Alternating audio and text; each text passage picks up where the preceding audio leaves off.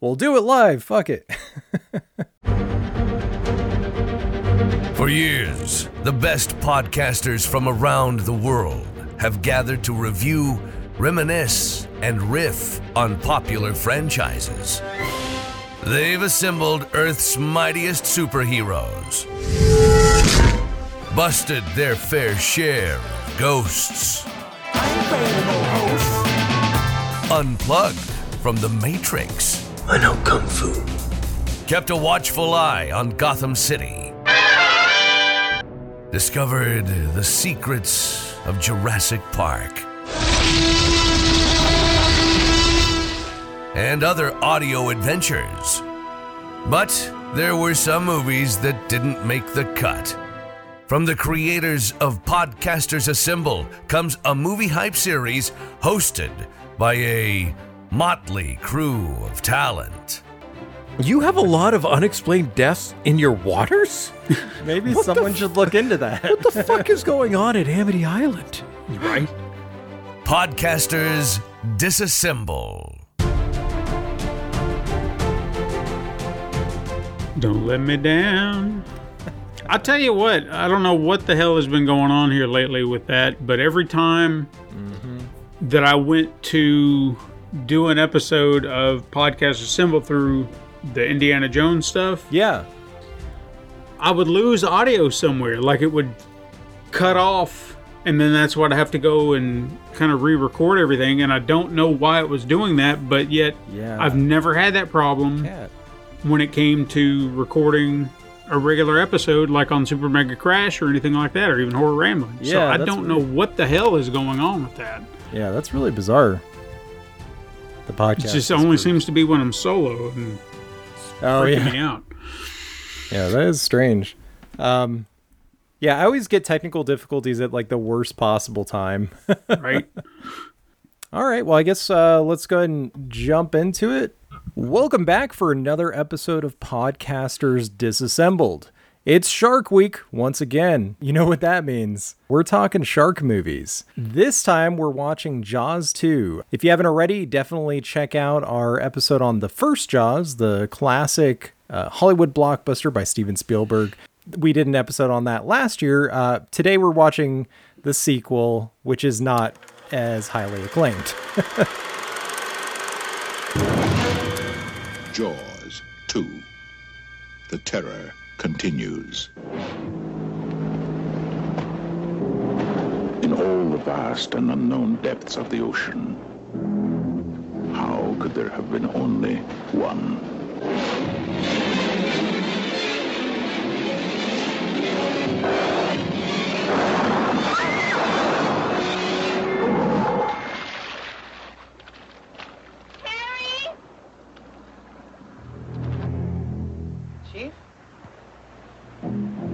Chief Brody, can we go, please?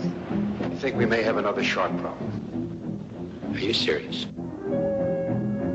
Roy Scheider, Hey, look, there's my guy! The whole beach looks incredible. Lorraine Gary, and Murray Hamilton. Look at this. That's a shark.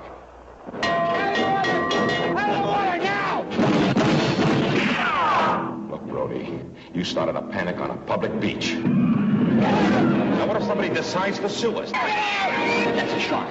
Did you ever stop to think about that? And I know what a shark looks like because I've seen one up close.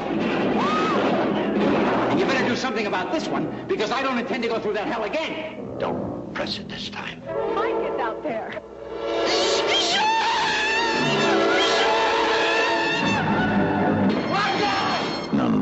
Man's fantasies of evil can compare with the reality of Jaws.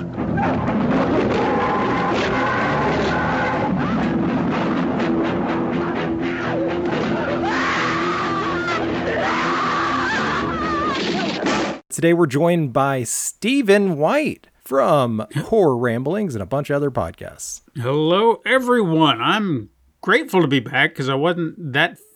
It was actually what uh, the last episode or two. That's when We right. did the mummy together. Yeah. So Yeah. glad to be back. Glad to be back. Yeah, that was a fun time. We we talked uh, mummy movies. Mm-hmm. Yeah.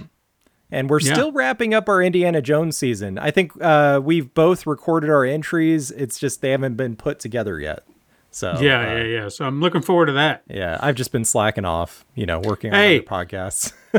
Shout out to, to you, Erik, for doing uh, you know a bang up job with what you're doing. I mean, Thanks, man. It's a that it's overwhelming to me because I watch you guys do that stuff, and I know you guys have offered that to me a, time or two, and I'm I'm very hesitant because I'm I'm like lot. I know I could do it, yeah. but I hear all the horror stories. you guys are just like, oh my god, it's just uh, so many entries, and I'm just like, Jesus Christ, I don't know if I can do that, but Yeah. you know, I, I'm I'm intrigued. I mean, there's there's gonna be a time Uh-huh. I know down the line that I'm gonna come to you and be like, hey. I'm ready. Let, Let's try it out. Let's see what happens, and then I'll Once you have some either free time, you know. Yeah, maybe maybe I'll get into it and I'll be like, oh yeah, I'm into this, or I'm just gonna walk away and say never again. that's happened a few times, and that's under, understandable. Totally. Um, I think you would do an awesome job. I've seen some of like the video stuff you've done, so you know I think you would definitely have a handle on it. I think what it is though, the struggle for me sometimes is when we do a whole season like that, and by about like towards the end of the season, I start getting a little like, okay, I need a break. yeah, I bet. it like really adds up. You know, the first couple episodes, I I can crank through them now because I've done so many. But like, yeah, yeah, towards the end of the season, it can kind of be a struggle to get that motivation. For sure. I mean, we're even talking about. I mean, this is a small season compared to some of the Oh, yeah. previous seasons. So, like I said, kudos. I mean, goddamn. well, at least I like the Indiana Jones movies. Uh, when we were working on the Jurassic Park ones, now I love the first Jurassic Park, and I like the sequels okay, but like the diminishing qualities of that, like it was Mm-hmm. Harder and harder to get excited about the project as it Sure. went on. Uh, but we're not talking about that series today. We're talking about a totally different franchise with diminishing uh, returns, and that would be Jaws. Um, now, we were briefly talking about this earlier on the Discord. You have Mm-hmm. thoughts on the sequel. Oh yes, this I will defend this movie staunchly because I feel like out of there's only four, and yes, diminishing returns. but if there is one sequel that is actually, and it's hard to say that it it's, um, what's the right term here? Eh, it works. Eh, you know, I mean, eh, three and four just do not. it- we're talking about Jaws. Jaws, we've talked about so many times. Right. That's one of the reasons I didn't even want to be part of that episode because it was like, what more can I say that has not already been said? Exactly. It is a classic. Yep. It is one of the top ranking movies, Yeah. not horror movies, just movies of all time. Right. Yeah. It's in a lot of You people's know? top 10 lists for sure. And with good And- reason. and- for good reason absolutely because there's just so much in there that works even when you've heard all the horror stories behind the scenes yeah. It's as to why it didn't work Yeah. but it just paid off in spades because of that Mm-hmm. so it's it's a damn near perfect movie For sure. in in a nutshell Well, the But- pacing was great. The the Yeah. special effects, the practical effects were really good, but Mm-hmm. less is more. And part of that was kind of a magic, the magic of the chaos, you know, sort of happenstance. Sure. And they ended up kind of doing a Hitchcockian thing where you don't really see much, you know, and it's Yeah. more effective because of the psychological terror. Sure. But for me, I honestly feel like Jaws 2 does an admirable job being a decent sequel. Mm-hmm. I mean, it's a for me, I feel like it's a lot better than it has any right to be because they were trying to find a way how do you tell this story another time, a second time mm-hmm. in the same place. And granted, they, they learned in part three, it's like, well, well, let's go somewhere else. That didn't pay off. It could have. I, I genuinely feel like there was a good idea there. They just didn't execute it properly. And 3D effects aside, really hurt that film. Yeah. but for for me, this film says, okay, well, what if it did happen again, and what could we do differently? But then still compounding some of the effect from the first film. And I think that's where the strengths of this film kind of come into place because they're we're we're talking at a time where shark films, we shark exploitation, you know, Yeah. it's it's pervading all of cinema today. There's so many of these movies, Yeah. and You got the Meg More coming often- out soon. yeah, What's I mean, about? and Yeah. I, I'm looking forward to it. Yeah? You know, I mean, Okay. it's I'll you know the first one was on kind of, you know, insanity. I won't say that it was a great movie, but I had fun with it. Yeah, I had fun too with the first one. Uh, it was kind of like a kaiju movie with a giant shark, you know? Was- Right. Yeah. So I mean, that's smashing together two, Two genres, genres I love. yeah. So I'm I'm down for it. So I'm looking forward to the Meg 2, but this was coming at a time, you know, no one was doing Jaws ripoffs yet. Mm-hmm. They were starting to come out around this time. So Universal's like, well, we made like a you know million plus dollars yeah. at the time. Keep that in mind too. That was the first summer blockbuster, so they made bank Oh, without a and they were just like, "Oh yeah, let's let's make more money off of this franchise. Let's see what we can milk it for." Sure. And I I got to give them credit. I mean this this could have been a really really bad idea, but I felt like within the context of what they had done, Sure. plus you had. I think it was one of the original writers from the original film, Mm-hmm. Carl Gottlieb. He stepped in and kind of helped, you know, usher in the story. And then you had Joe Alves, who was a production designer on the first film. He stepped in, Yeah. and he was also kind of part of this. So you had familiar names coming back, so they were aware of what it was, and they tried to justify it, you know, in, in their best possible way. So I, I give them a lot of credit for that. Yeah, definitely. Um, I actually don't remember this much uh, growing up. I know I, I saw all four, um, Mm-hmm. but this is the one I remembered the least. So this was actually my first time revisiting it since Yeah. then, and I was kind of impressed because you know I I knew it wasn't going to be as good as the first movie, but there was a lot of redeeming qualities in this. You know, it, Oh, of yeah. course it's not a Spielberg movie, so you know you can't really expect it to be at that level but like because I guess my expectations were so low, I was like, oh, this is actually not bad. Like I was along Yeah. for the ride, and by the end, I was like pretty engaged. You know, um, Yeah. I think there's a little bit of pacing issues uh, early on, but that might be because of when it came out, '78, right? Sure. Um, yeah. Yeah. Yeah. So we're kind of used to, you know, uh, a different kind of speed when it comes to uh, these kind of thrillers, you know. But right. the movie does a really good job of setting things up. I noticed yeah. and there's some good like misdirection at times and it's it does the same thing that the first movie does where there's some fake outs um and it's really clever because the fake outs happen without the music right so it's kind of yeah. obvious that it's not going to be the shark because whenever the whenever the shark appears you have that epic theme yeah. beforehand And- you know so and that's as playing off of what John Williams did in the original. Yeah. Where you you know when you hear the music, shark is in play. Exactly, And that was exactly. a very clever it's a uh, psychological use of the music. Yeah, and yeah. They, they did a great job with that in this one as well, I think. Uh, John And- Williams' score, I think he actually improved on it in this one. Oh yeah, that that was another thing too that I honestly feel like helps this film elevate itself just a little bit is the fact that he returned because he could have easily walked away and said, "Hell no, I'm not going to do Jaws again." Yeah. But it's almost like they gave him an opportunity to say, "Okay, well, I'm going to revisit that, but also kind of play with it." And there are some very original themes that he adds to it that aren't recycled, reused themes from the original film, so it kind of gives it a different tone. And I think he does a magnificent job. Yeah, definitely, definitely. Oh, Magnificent. magnificent. There he is. oh, hey, Hey. a wild Zack has appeared. Ah, I'm super effective on myself. well, that's weird. How are you guys? Doing, Doing good. well. So we're talking Jaws 2 because it's Shark Week. That's right. Um, and through the magic of editing, I, I now know the history of how you two, um, uh, uh, you know, Well- learned about this movie and watched it for the first time. I don't know if Well, we technically- got, if we got Stevens. Yeah, I haven't I haven't quite gotten into it yet, but Damn it! uh, no, it's fine. It's fine. so uh, this was actually the last of the Jaws movies I actually saw What? You Really? watched it out of Yeah. order.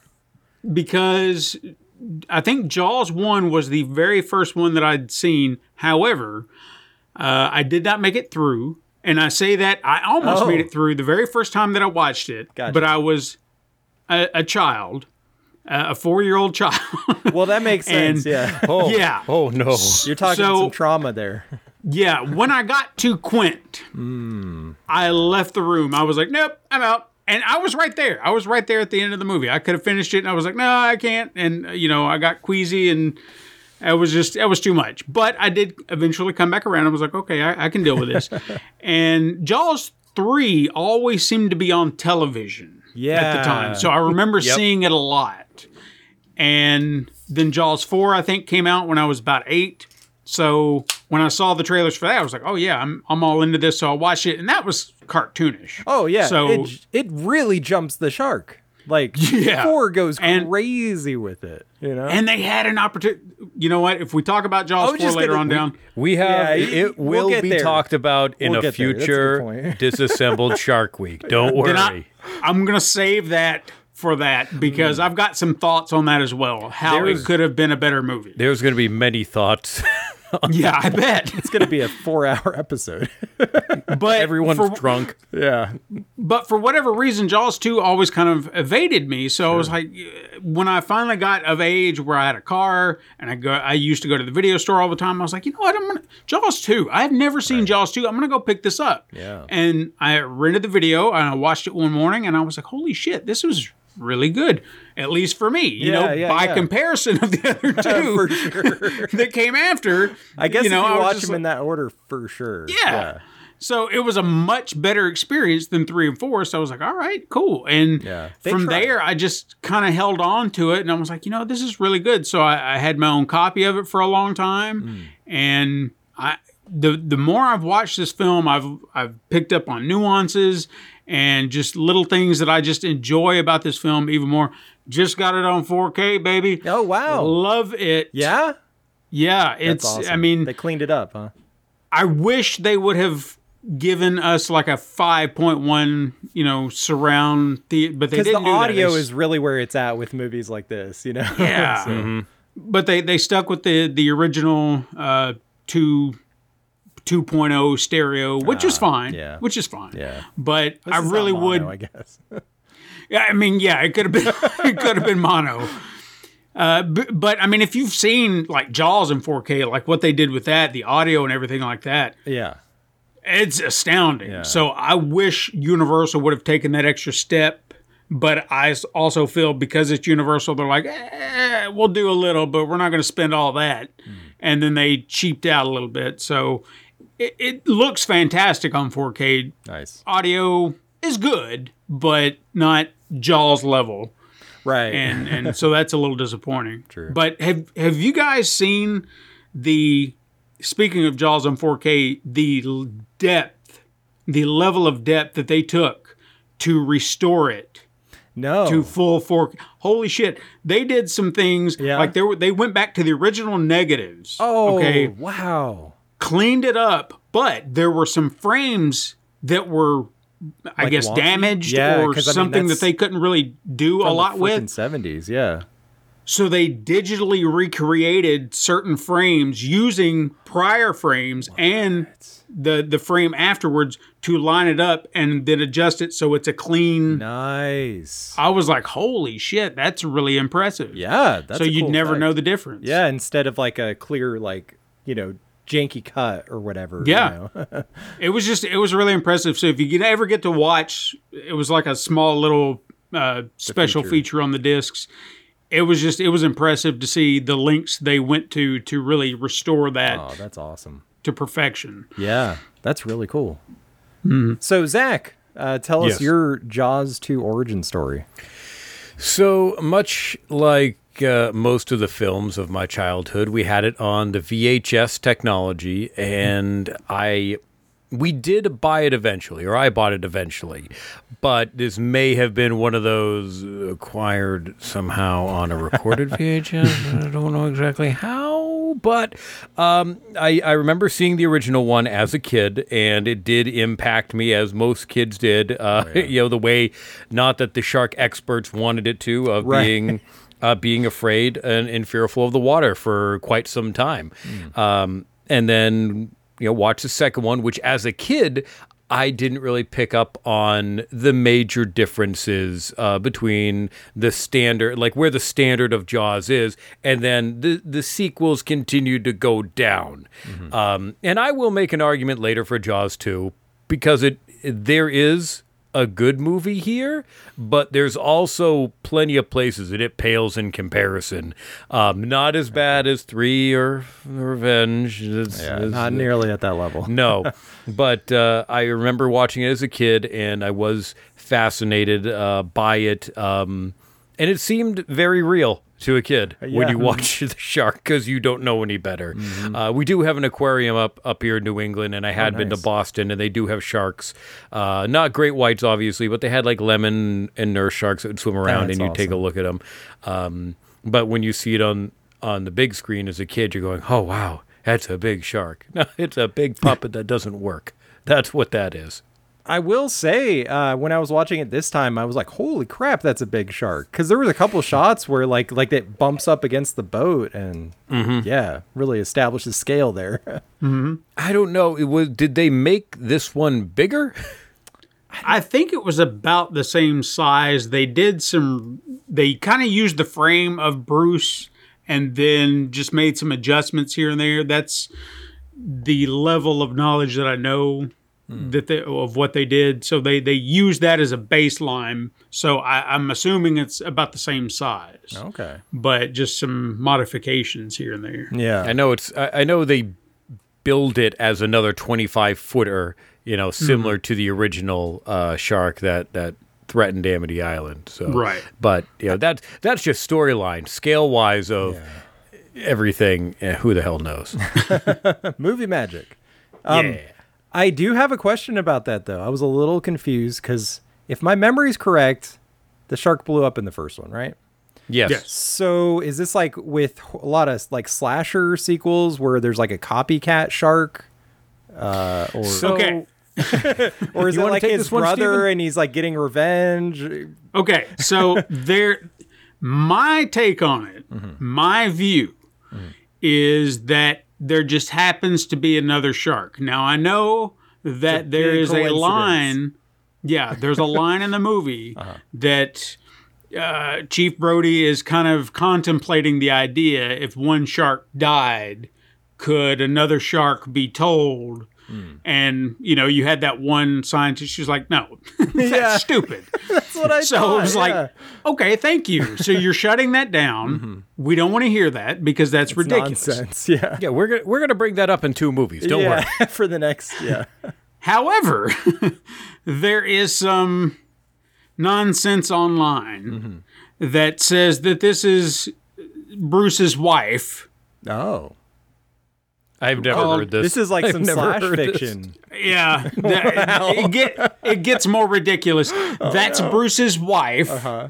Then part three is their daughter, who has their own kid. Okay. Okay. And then the one in four is apparently like a cousin or a brother or some just a lunatic shark Son of Jaws. part of the family. Grandson of Jaws. Wait, it's another. no, shark. no, no. Oh, okay. Yeah, he's he's just like the lunatic. Got it. Is is number four. so crazy. that's why he's special. Every movie has a different shark, Erik. Okay. Yes. So it's not it's not like Jason or Michael or Freddy who comes back. I didn't realize that's, that.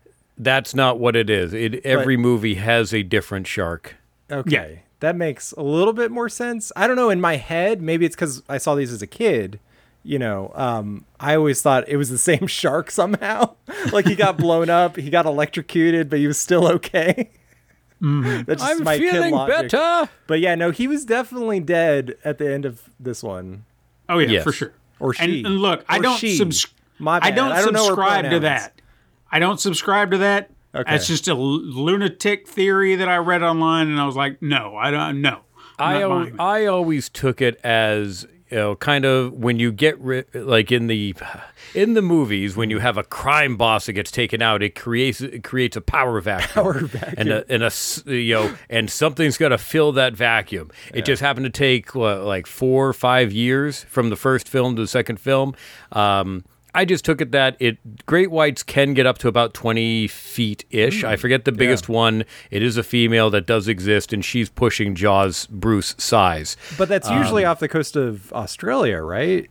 Correct. Shouldn't well, the yeah, Jaws it's- movies just be based in Australia? Then they'd be realistic. well, th- this was ba- well. We did have Rhode Island had uh, the origin or the the spiritual origin behind Jaws. Right. Was that uh, there were some shark attacks and shark sightings up in Rhode Island. They just happened to bring it further north Yeah. and create Amity Island. yeah, it works. I mean, the the the cool thing about the at least these first two, I don't even think three and four take place there at all, do they?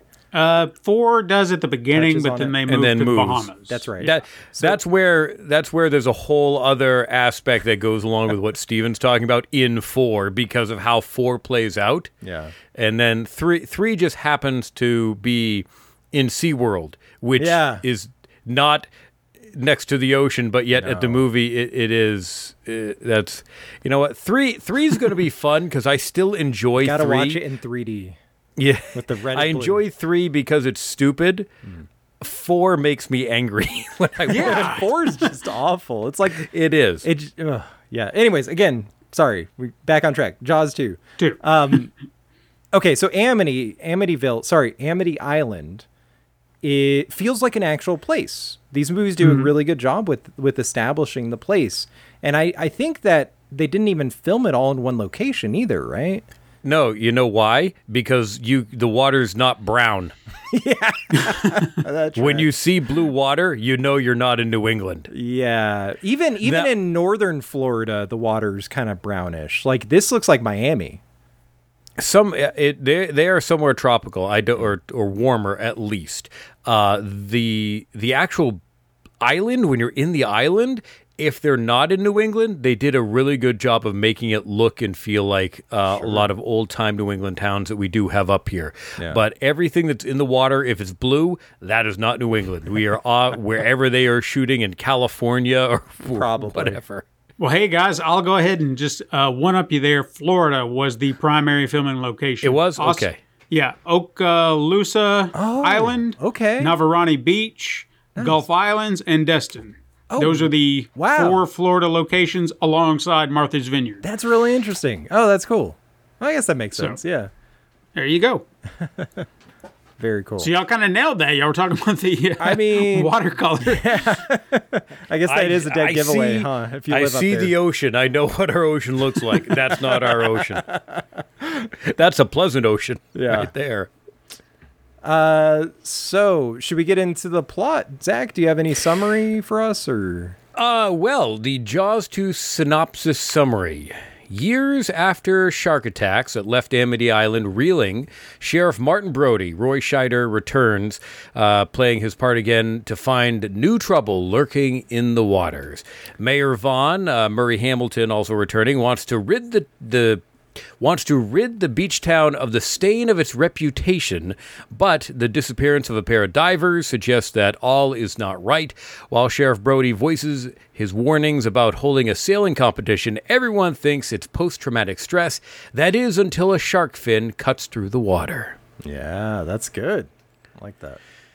Mm-hmm. So that is your basis synopsis, but we can, unless there's anything else leading into the movie, we can Ooh. go mo- go forward with the plot. Do you want to know the one of the original pitches? Oh hell yeah! Yes. Okay. I know all about the first one, but I don't. I don't know anything about the sequels. This is exciting.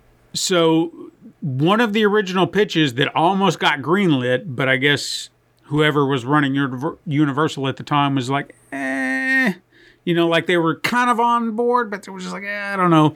They pitched a prequel to actually do the Indianapolis story. Yes, that I did hear. I didn't know you were go. Yes, They should still So- make that. Like, I mean, if they ever So- decide to go back to this well, that's a cool To- idea.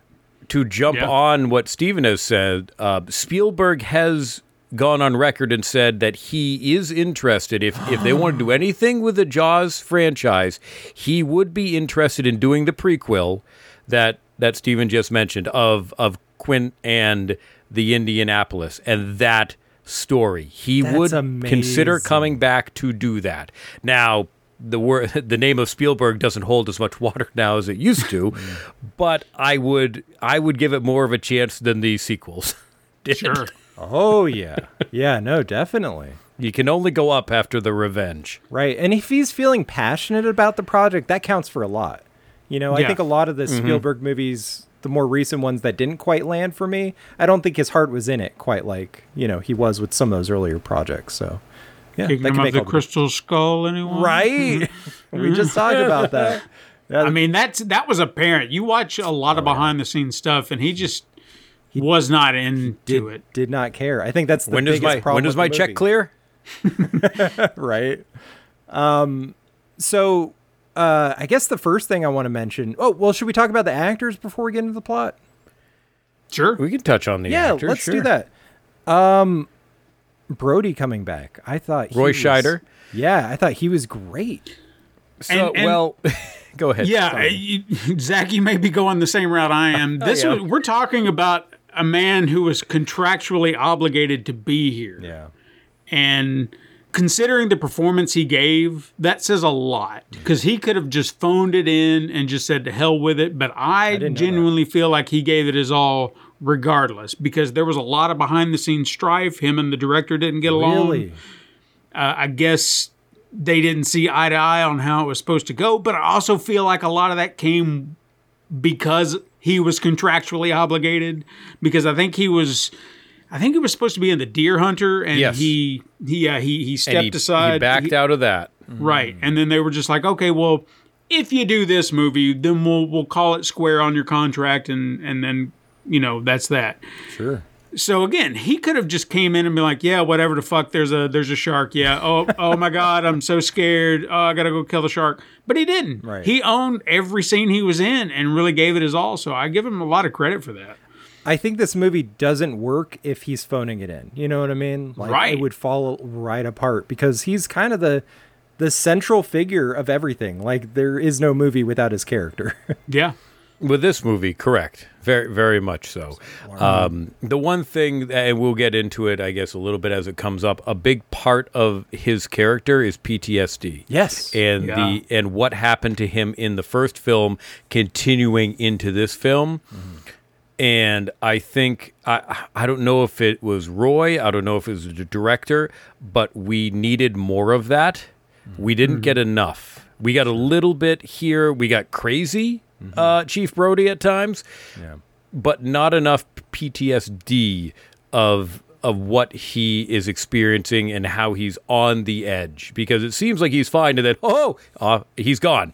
And then he's back. There's no That's a I, good I point. didn't it- maybe it was editing I don't know but I wish there was a little bit more of that. But I agree he he could have phoned it in. I think he did a good job. I don't think he he didn't come across the same way passionate as he was in the original movie. Sure. But I'm going to attribute that that to him just not wanting to be there and putting on a good face and just going forward with it. Yeah. And you know, based on what you just said, I mean, it, it definitely could have been more of a director standpoint. Now, again, I have n- nothing against the director. He's he's a competent director. He's done a lot of TV, which I feel like kind of seeps into this movie. You know what I mean? Where you kind of it feels like it could be a made-for-TV movie, but.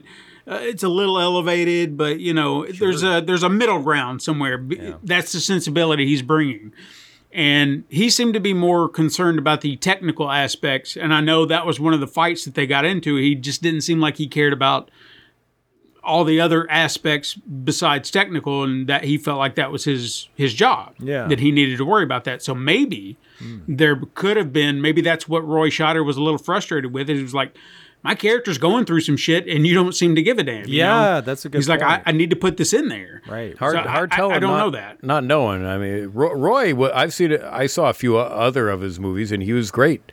Yeah. Uh, even in bit in bit parts like The Punisher, very small part. Still loved his character. He did a good job. Yeah. For sure. But uh, he, without him, this movie does not work. no Uh, Lorraine Gary returns as his wife, Ellen Brody. always good Always good. Uh, Mur- Murray Hamilton is back as Mayor Larry Vaughn, uh, which he he. I'll get to his character, I think, at one point, but he did have, you know what? He did have some character development from movie one to movie two. A little in bit. my opinion. Yeah, yeah. I kind of liked what they Not did with gr- not leaps and bounds. No, No, but he's a still little the bit, same yeah. scummy guy, but yeah. And and he was actually going through some stuff at the time. I mean, that's why his screen stuff, his screen time was very limited in this movie. And I honestly, I, I- I kind of think that that's why they added Hmm. that extra character.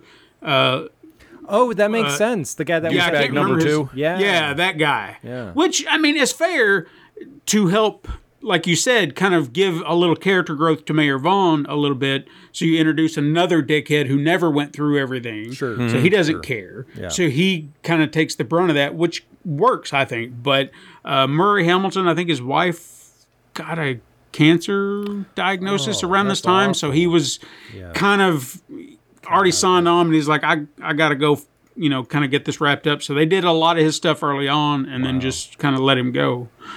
That makes sense. That makes sense for sure. I didn't realize that. Yeah, We had uh, Joseph Mascolo as Len Peterson. yeah, Was that- was- that's the the dick. Yeah, that was that was douche canoe number two. Uh, Jeffrey Kramer, who does a great job as Deputy Jeff Hendricks. Yeah. I, He's a- I he- love yeah. De- I love Deputy Jeff. Yeah, he's a great uh, sidekick for Brody. You know, he's just so affable, and he's just like, yeah, whatever, whatever. You know, he's just a he's just a guy. He's happy.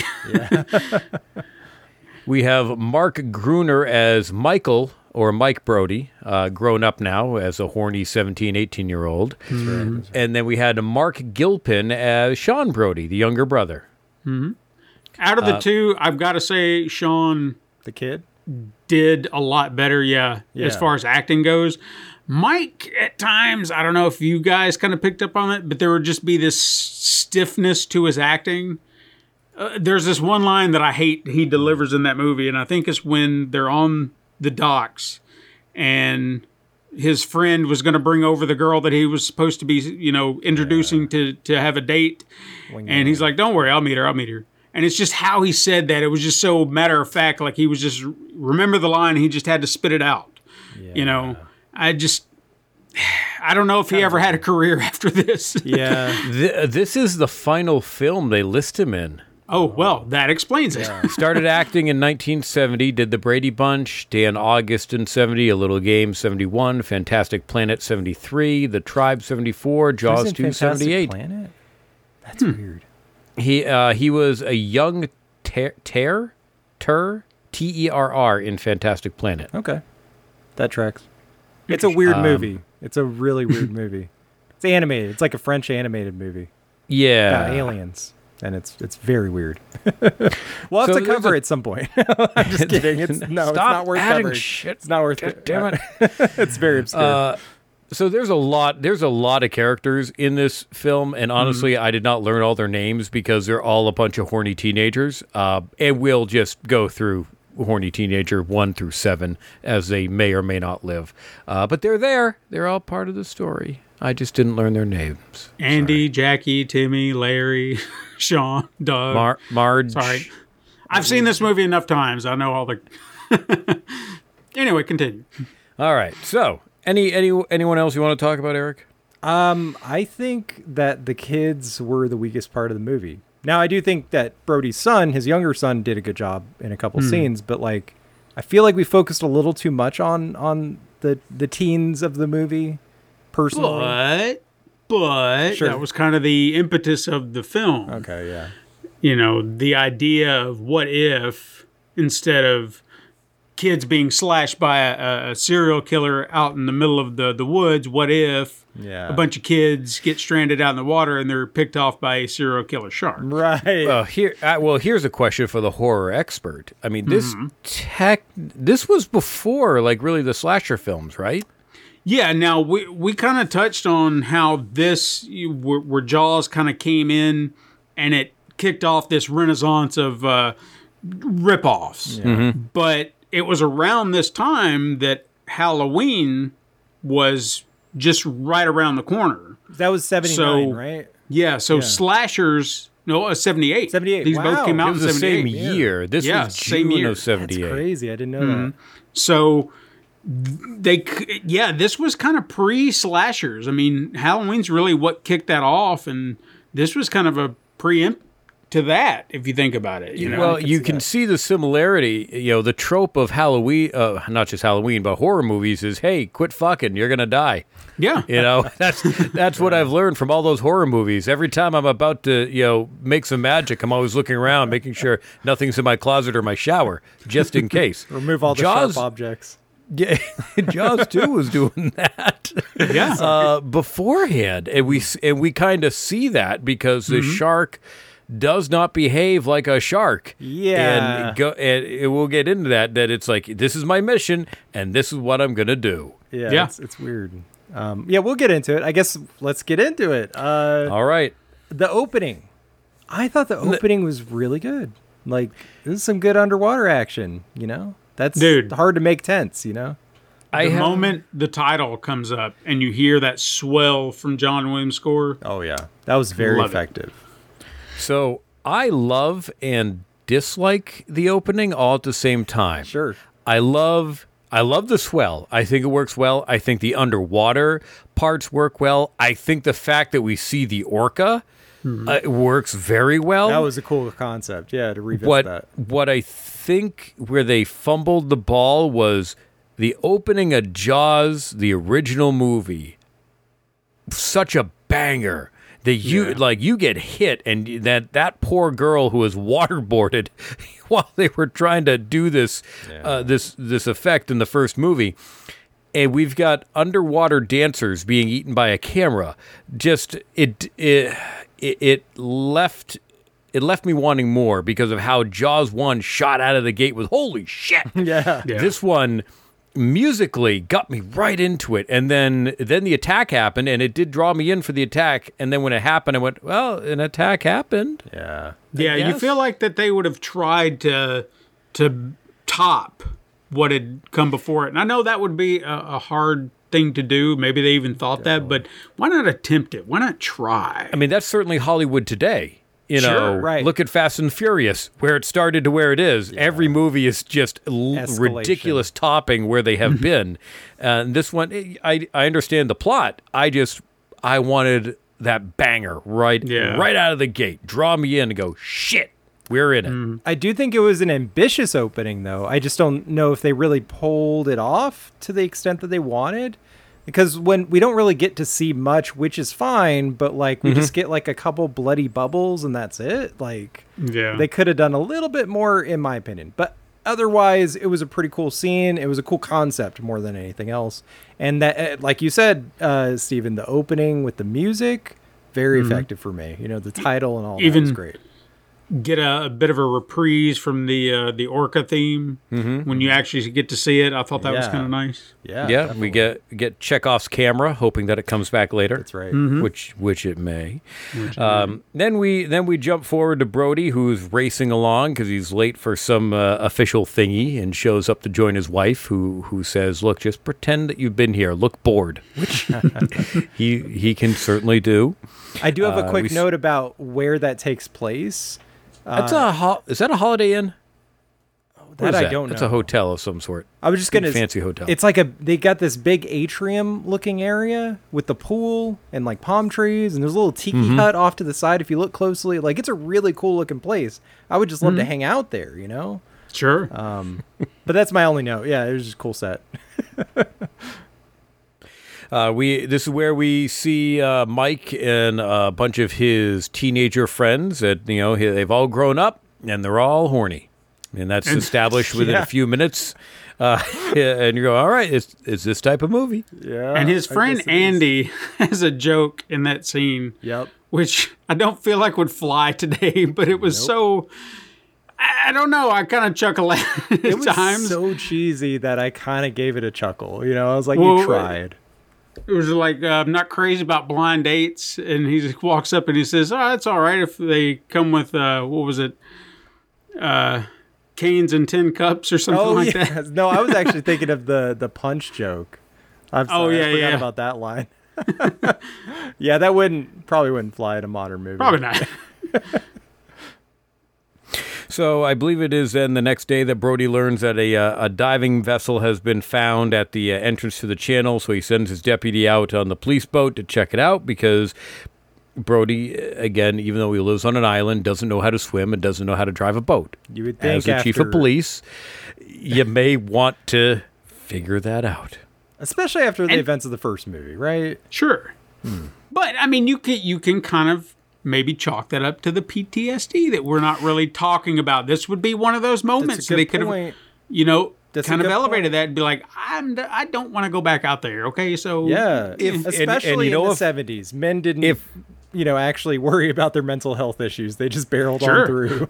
True, but if he if there was a quick throwaway li- a throwaway line, that would have sufficed. True. yeah, Like fuck that! I ain't going back out there. You know, you know last time, or you know what happened last time I went out on the water. You go do Yeah. it. You know, something like that. You know, being like, all right, cool, and that that would have again helped me uh, fl- uh, w- w- understand Brody as he's flushing out his PTSD because Yeah. we again we see moments of it. And it seems legit and real, and then other times you're like, he's just acting crazy to act crazy. right.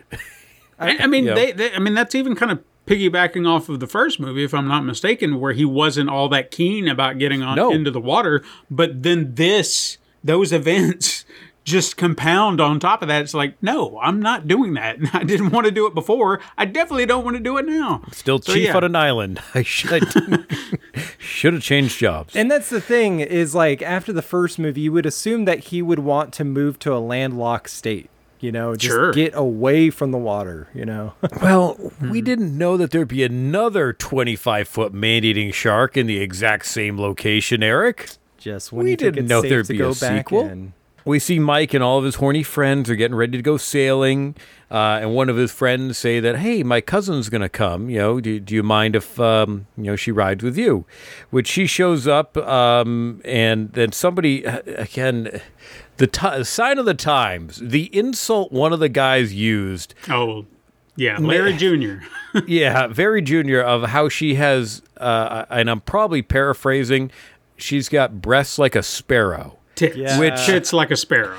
That's it. And I and I sat there and I went, "That is I, one. I've never heard that. And that. two, what? I've never looked at a sparrow in that way. I, yeah. Apparently, he uh, ad libbed that line and then profusely apologized Oh. to Donna Wilkes after the fact, going, "I'm sorry." Oh man, that's great because they used she it. forgave him.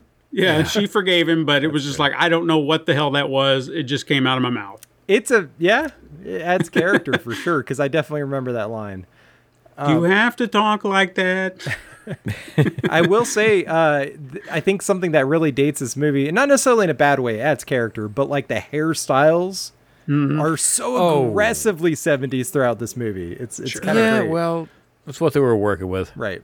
78 hairstyle. Yep. So then they go out and they proceed to probably kill all the sea turtles by playing uh, water balloon fight and just leaving rubber water balloons all over the ocean. Uh, Deputy, Deputy Jeff ends up finding the diving camera where the divers went missing. Uh, which uh, my my main focus would have been, oh, the divers are missing. See if there's any shit in this camera. go go do it right now. Which comes up later, Right. but it's like, why didn't you do this now? Mm-hmm. But, you know, plot device. Yep. Uh, let's see. I don't know if this was Mike who was not parasailing, but the little um, um, not umbrella parachute Yeah, yeah, yeah. thing. Was that Mike or another That was kid? Mike. It Mhm, was that Mike. was Mike. So they're out there and he's using this um, parachute to jump up into the air and fall down, and you get the feeling that oh, the shark's coming, the shark's coming.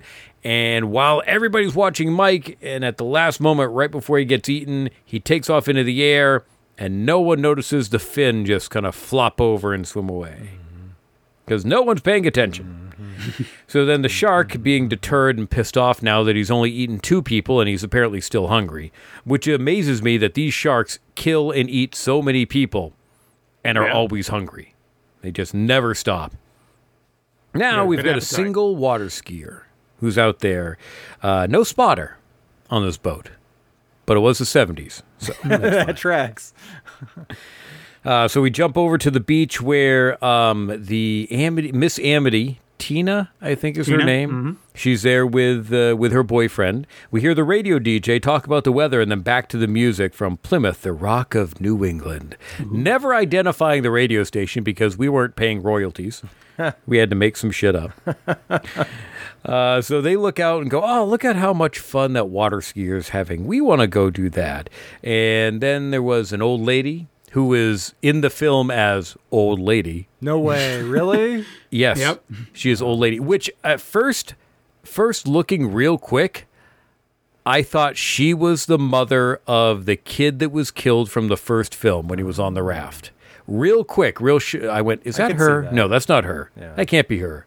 Because later on, she's way too nice to Brody, so that can't be her. yeah.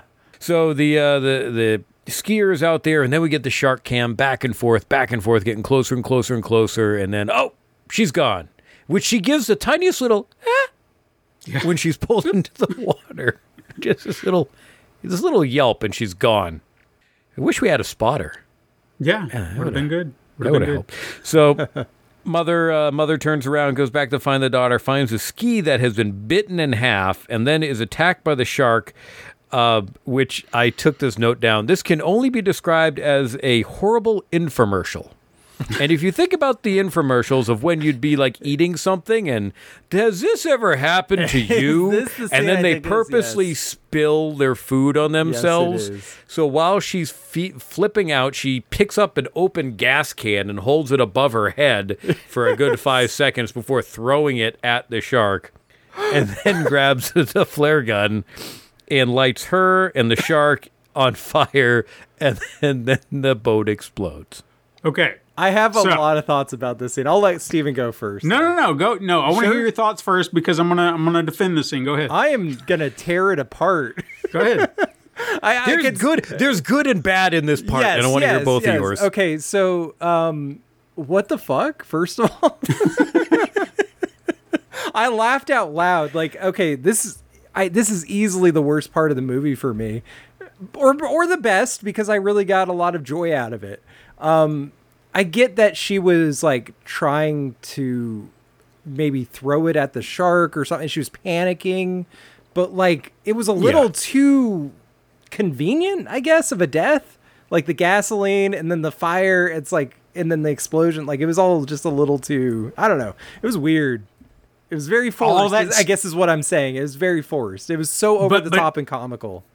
Everything you're saying is absolutely why it works because Yeah. Mm-hmm. she's in a panic. She's not thinking. She's just there's a shark trying to eat me. What have I got? Gas, flare, fuck it. And you're just throwing every you're not going to think in that moment. You don't I mean a shark just tried to is trying to tear your boat down. Literally eating my boat. Yeah, I don't know. What do I have? And you just grab everything you have. Yes, it was ridiculous, but what are you going to do? I think I think part of the problem might have been the editing because it felt like they focused a long time on her just dunking the gasoline on yeah. herself and then lighting herself. That that's what makes it It's a that- little bit too silly, a little bit too B movie ish. Of Yeah. if if it was one of those like she opens it to throw it, goes ah shit, and then chucks it. Right. But it was a ah and then screaming. throw. yeah. But at the same time, we also get oh man. what makes this shark identifiable. Yes, because now it gets true. its scar. That's true. Which So which that was comes up of multiple point. times later later in the movie. It certainly sticks out now that it's got this burn and scar. that was Um, kind of cool, at least. Yeah. It, it helped make it stand apart. So it wasn't just another shark that looked just like the last one. Oh, fan theory. If the first shark was called Bruce, maybe this is Harvey. No, there's the, there were names to all those that I had to. I don't want to repeat them because it was Sure. shit like Bruce, Brucetta, Bruce, Brucellini. and then I don't remember. It was just the more I read it, I was like, "Fuck you, people." Ah, that's great. I love it. So Or the uh, the boat explodes. Uh, it is witnessed by Teeny, uh, Teeny, um, Tina, Tina. and her boyfriend, uh, who are running to the beach. The old lady, who had been, who had seen them before, uh, and she's the one who I believe calls it into to Brody. Um, so he uh, he tells his deputy to get out because fuck it, I'm not going out in the ocean. You know what happened last time I went out there. You go fucking do it. So he sends him out with the old man of the sea to drag the bottom of the ocean to find the bodies. Um, and while they're dragging dragging out there, they catch something which pulls the boat backwards. And oh, oh boy, what could it be?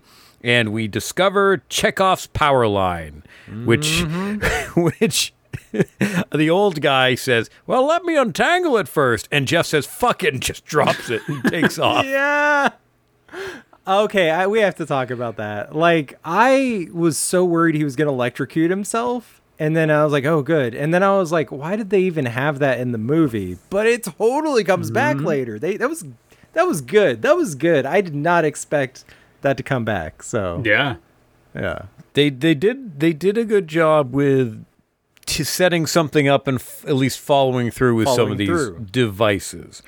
And So- also the the fake out of that that Yes. scene was really good because I was like, holy shit, this shark's already pulling this boat down. Like, you know, it's pissed. But then obviously it just got anchored on the line or whatever. And again, mm-hmm. music is the cue.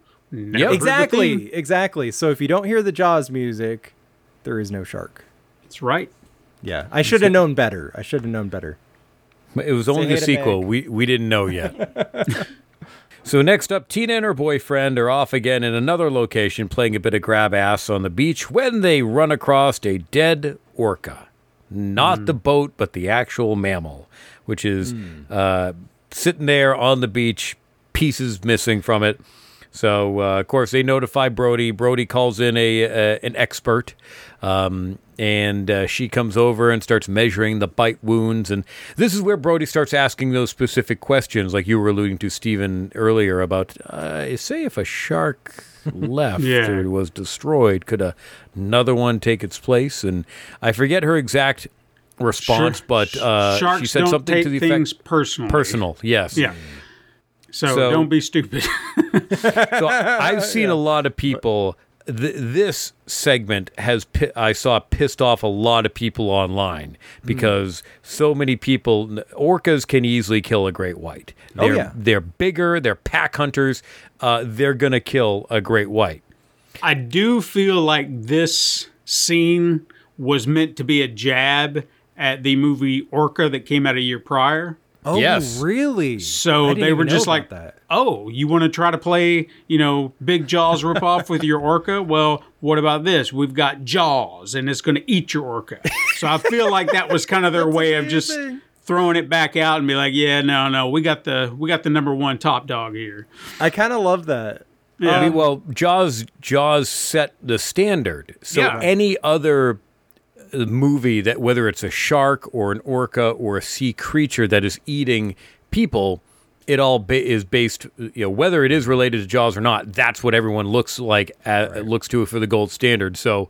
I think it's one, it's part that, Stephen. I 100% believe it's that, uh, which I didn't realize at the time until I was much older. I went, oh, there's an orca movie? Yeah. okay. Yeah. And Which is not bad.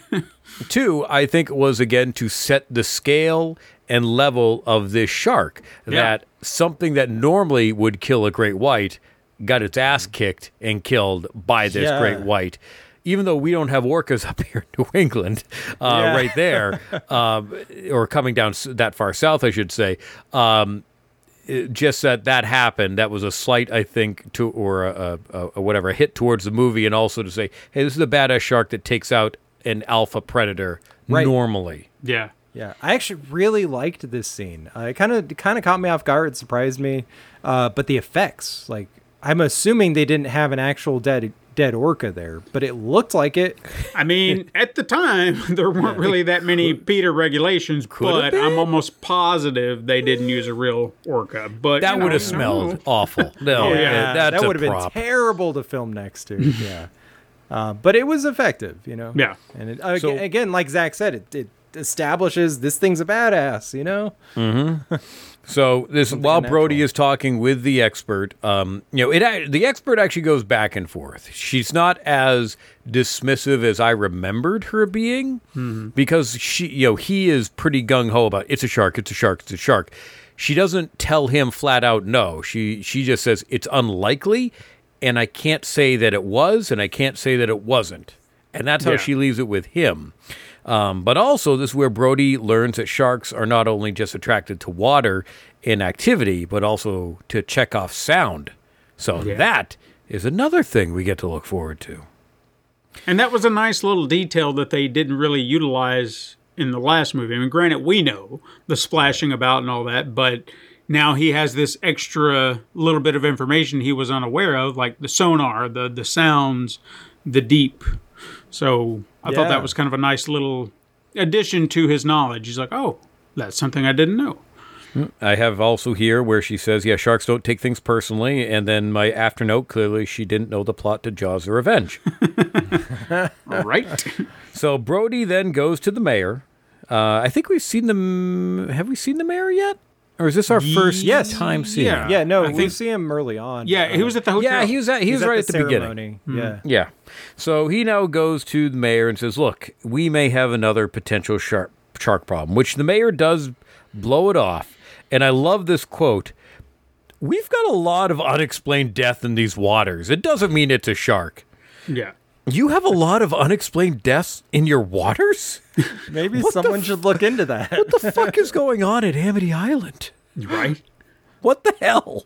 yeah. But I do like this scene because while he is dismissive of Brody, and and obviously you would be initially, he has every right to be because like everybody else, what makes you think this is happening again? Hmm. Another shark in the same water where it doesn't belong. Sure, you would be very like, no, come on very skeptical. just you- you're you're overreacting. So yeah, I can kind of understand where he's coming from. Is like just take it down a notch until we confirm. Yeah. But I don't you, don't jump to these conclusions right now. So I get mm-hmm. where Need- they, he need was coming from. So I did kind of like that interaction. Yeah. And and Brody tells him, "Look, you just remember this conversation." Yeah. Bro- Brody's going off his gut. Everything's everything's telling him it's a shark. But again, very understandable because of where he's at. Yep. Right. Yeah. So while while Brody is now driving along the beach, he sees uh, something floating in the water, and uh, he's like, "All right, well, I guess I'll just wander out into the water to grab whatever this is." The man who hates the ocean and doesn't can't really swim decides to go out uh, and discovers it is the remnant of the uh, the water the boat operator from the water skiing accident. It's charred remains of the driver, which this was a decent jump scare. I think it, they did a good job leading up to it. And again, it's just like the boat. There, that that kind of ooh, what what could it be? There's no Jaws music, but still they've got you, and then they get you with the jump scale, jump scare. So then Brody goes home and he says, "Fuck it, I'm going to take matters into my own hands," and he's putting sodium sodium cyanide into the end of his bullets because that's gonna that's gonna make a difference because he he shot the shark the shark in the original movie, which did nothing. Right. The shark shrugged it off and kept swimming. He said, "Fuck it, uh, if I can get close enough, I will poison you, and that'll kill you." I can't tell if that was a badass scene or a ridiculous scene. Like, is there anything to back up that that would work or be effective in any way? I, I mean, I've- sodium cyanide is gonna. It's not healthy for you. It'll Right. It'll make you sick or kill a human. oh, so, I know that. Yeah. Uh, depending on the amount that he was able to get into the bullet, it's gonna fuck up the shark. Maybe not right away. I don't know. Is it like irradiated bullets in that way? I guess it's, it's like it's taking poison damage in an RPG. Like, yeah, Yeah, just yeah, like yeah. kill you slowly after. Oh God, no! Not more dots! Not more dots! My HP is slowly diminishing. Right. Uh, so the uh, the deputy interrupts him and he kind of hides it because I think in his mind he's going, "This seems crazy, and I shouldn't be doing it." Uh, but then he tells the deputy to go check the dive camera, which begs the question again: Why the fuck do you still? Why haven't you checked it yet? Uh, so they're gonna do it the next morning.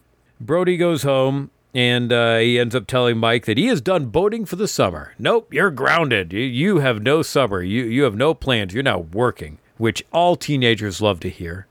Love love being told that they got to go to work. Uh, and we also learned uh, that they did that he did put a call into uh, into Hooper, who's in the Arctic, uh, because Hooper did not return to for this movie. It's a And it was- touch, though. Probably was smart. Very nice touch too, because he's on the same boat that he said he was going to go out on in the first movie. Someone paid attention, which is good. Someone somewhere paid attention for a little bit of this movie. That's Carl Gottlieb. He was the uh, one of the writers. He's he's Oh. actually one of the guys who shepherded a lot of these up to I think he stepped out around. No, he might have been in four. I don't remember. Oh, okay. He was he was kind of in it behind the scenes for the most part. Nice. Did the actor opt to not return, or was he just not meant to be part of it? I can't remember. There, I think one of- another original idea they had for this is they wanted to get Richard Dreyfuss and Spielberg back, but they were both doing uh, Close Encounters at the time, so they were just like, eh, can't do that. Yeah. So the next day, Brody is up in his shark tower, which after all the crap of the first film, uh, the, I guess the shark, t- the shark, we never saw the shark tower in the first film, so they No. built the shark tower after the first film, um, and he's up there using it, which the mayor and asshat number two does not like, And uh, because that pisses me off. Every time I watch that scene, and they're just like, "Look at it, Brody's riding his tower." It's like Brody's that's riding what his tower. That's what it's there for, dude. It's his fucking job. Right. Like, he's he's you know he's being proactive. Yeah. You know whether or not there's a shark, it doesn't matter. Like it's good that he's actually just just checking. yeah he's mm-hmm. literally yeah you know he's God not shutting down the beaches this time. Guys, he's just guys. he's keeping an eye out. We cannot have the safety of people get in the way of money. So stop Right. it. stop. I I am glad they kind of doubled down on that with this one. Yeah, they did, and and, And it was third one of those. They, they well, the th- third one's a different location. Fourth, well, whatever. It's it's all the same. Um, so as Brody's up in his tower, which I love the fact that they try to dismiss it to a little girl, and, and the little girl is more educated than they are. Because she's telling them exactly what it is. Uh, no, no, he's looking for sparrows and bird watching. It's fine. Um, so Brody sees a dark shape approaching some of the kids, and you you see it moving. And again, you get another fake out because you're going, oh God, could it be the shark? But we're not getting an underwater view. We're not getting the music. Those are two things that we learned from the first film that continue in this film. That really tells you where and when the shark is. So he, uh, Brody rings a bell, runs down to the, uh, jumps down onto the beach. This is where he just acts fucking crazy where he he doesn't just run to the edge of the uh, beach to the water and open fire. He pulls his gun, runs across the beach, waving it like a madman for people to get out of the way and out of the water, and then opens fire on the dark shape that turns out to be just bluefish. Yeah. But I see where he's coming from. As we've said, Sure. Sure. that he is trying to prevent what happened in the first one happening again. This was the same situation. Alex Kintner all over again. He's like, this time I'm going to stop it. It's not going to happen. So he sees the shark, he sees the kids, and he just panics. Like immediate panic, doesn't think. It was just like, shit, shark, gotta go stop it. Go, go, go. And so everything else is Gotta just go out of his brain. He's not thinking about anything, but I've got to kill this shark, and that's his goal, and that's why he's not he's not thinking rationally in the moment. He's just panicking, And I think and that's why he looks like a madman. Per- personally, for me, this would have worked, uh, and I 100% agree with you, and I get what he's doing. It would have worked better for me had again had we had a little bit more PTSD of him voicing and saying, "I can't let this happen again. This Yeah. is my job. This happened on my watch the first time. The Kintner kid got got killed on my watch. These other people got killed on my watch. I will I will not let this happen again." It, and it could have been just a couple lines to his wife. That Uh, yeah, It could have been something like that, and it would have it would have added to the scene beforehand so that you understood his mental state because you get it, but it's just not as apparent as I would like it to be, and that's just me being more critical. and no, and that's absolutely understandable. In fact, the scene prior to that, when he comes home after uh, having the cyanide in in his. Uh, what do you In call the it? In his bullets, yeah. and then you know coming home to his wife. That would have been the perfect time where he's upstairs washing his hands, and she's like, "You want to talk about it?" Yeah. He should. That's where that moment should have happened. Oh, without Yes, He's like, a doubt. you know, I agree. because Yeah, he I he he's closed off to her too. He doesn't even tell her his He hi- fears. He hide well. He hides, hides it, the bullets. yeah. When he, he- gets home, he still hides them because uh, uh, because of his mental state. yeah, but that of all people he should trust, it's her. And I think she would have understood it wholeheartedly. Mm-hmm. It's like, Oh yeah. honey, I get where you're coming from. She, she could have been just as equally, you know, dismissive, being like, well, you know, what are the odds? But also at the same time, I think she would have humored him and been like, well, Sure. do your job. You do it well. because that's the beauty of Ellen Brody is she's always been his rock. She's always supporting him no matter what. And we do, So- and we do see that later in Yeah. this movie. That, So- that that that they do get to that point. Yeah, Yeah, that would have been a perfect scene for that. Yeah, we do get a great scene, which we'll get to in a second uh, with the two of them. But I really like uh, their chemistry, you know, Yeah. and, and the way she, not only the way she's written, but like her performance is good. You know, it's very believable.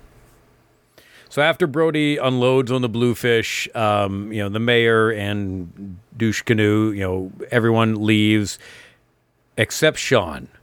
And just like there's a, a, a an awesome scene in the first film that that pulls at my heartstrings with him and Sean at the table, where he where Sean is is mimicking what his dad is doing when his dad is at his lowest point. And Sean again comes over. Everyone leaves, and Sean comes over to help him pick up the casings. You know, who who believes in his dad. He he he knows his dad is going through some shit, uh, but he's there and he's helping him and he's standing by his side. And for you know, that's that's just the love that you get from a kid uh, to his dad, where everyone else has gone, "Oh, this guy's fucking crazy." Definitely, definitely. That that was good. Hey, at least one person doesn't hate him. Yeah. Yeah. Yeah. So then we learn that the photos from the dive camera are being developed. Not all of them, they haven't all been developed, but he gets the phone call and Brody takes off. Well, fuck it, I want to go see what these are. So as they're being revealed, which I love, we, we'll never get anything like this uh, again in movies unless it's a period piece. Sure. Reveals in a dark room, Yeah, and I it's kind of missed fuck, that. and it's fucking awesome. Yeah. I love reveals in a dark room. believe it or not, in college, uh, I did a class, a photography class, like actual photography. And it was, I think, the last year they did it. I think they shut down the dark room and everything afterwards. Uh, but yeah, I, I remember, you know, um, handling actual film, you know. It was an experience. It was really cool, but like it, it feels like a lost art, you know. Sure, yeah. You know, It is, Everything's uh, digital now. we get we see the orca ship and then the next one that is uh, developed and revealed is a partial of a shark eye face mouth uh, and a bunch of bubbles which you can easily see the eye the mouth you can kind of make out with the teeth it's a little bit harder but the eye you look at that and go that's a doll's eyes right there yeah. so Brody immediately takes that and says, fuck it, I'm going to the council. And he busts in on them, which, you know, the ass hat is just like, oh, well, speak of the devil. Because you know that after today's incident that they're discussing Brody. So oh, yeah. he comes in and shows, look, look at this. Here's the proof that you need. And none of them see it. None of them see it at all. But here is where I give the mayor credit and his character development. Everybody else is just like, oh, I don't fucking see it, whatever. M- the mayor is like, look, Brody, please just take a seat. Let us take a look at it. Let's us deliberate. He doesn't want this to be a shark. He doesn't Yeah. want this to be, but he he understands what Brody is going through and doesn't just dismiss him, which I appreciate and go, all right, you know, that's that show to me that shows character growth for his his character from a, from his level of assholeness from movie one to now. Right.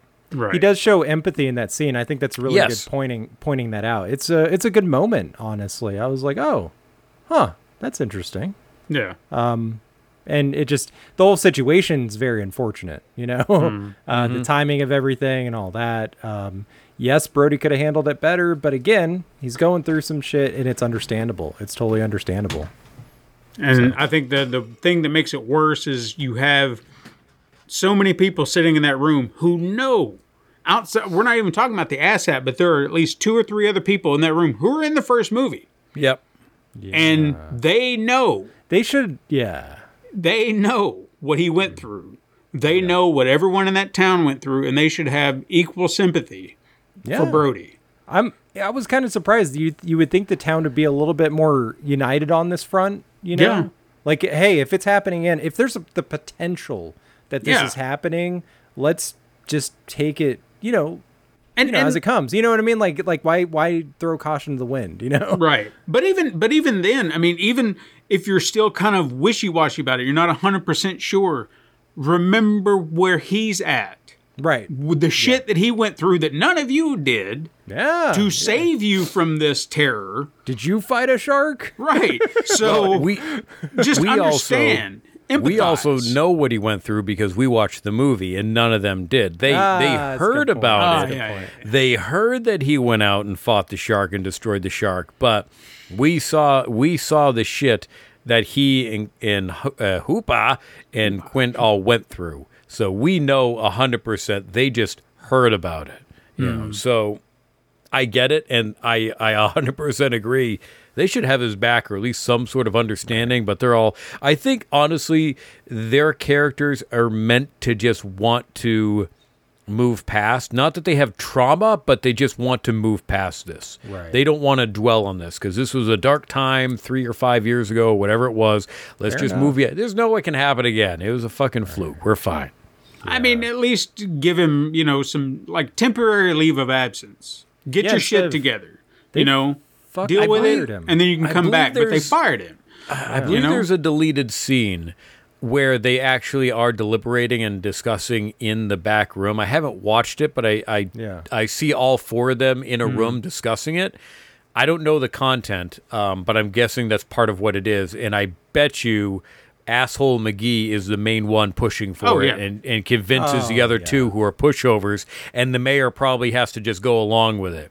Or Right, if he says no, one. he's he's outvoted anyways. Majority is no, fuck it, get rid of the dep, uh, get rid of chief, get rid of Chief Brody, which is is what we find out what happens. Uh, before that, though, we see that Mike is out at a bar with his friends because he's legal drink drinking age in '78, I think. Yeah. I- they, it hadn't, they, they hadn't bumped, bumped it up yet, I don't think, right? I don't know. So he's there, and um, he even though he's been grounded, uh, the the hot cousin who wants to get to know him comes over and says, "Hey, you gonna go boating with us?" Ah, no, I can't. Uh, my parents won't let me. and then she's a little vixen, goes, "Oh, well, do you always do what your parents tell you?" No. Well, I'll see you in the morning then, and just takes off. It's like, well, Yeah. shit. Yeah. Now I guess I gotta go. She is responsible for the events of this movie. She's And the mayor going this forward. time.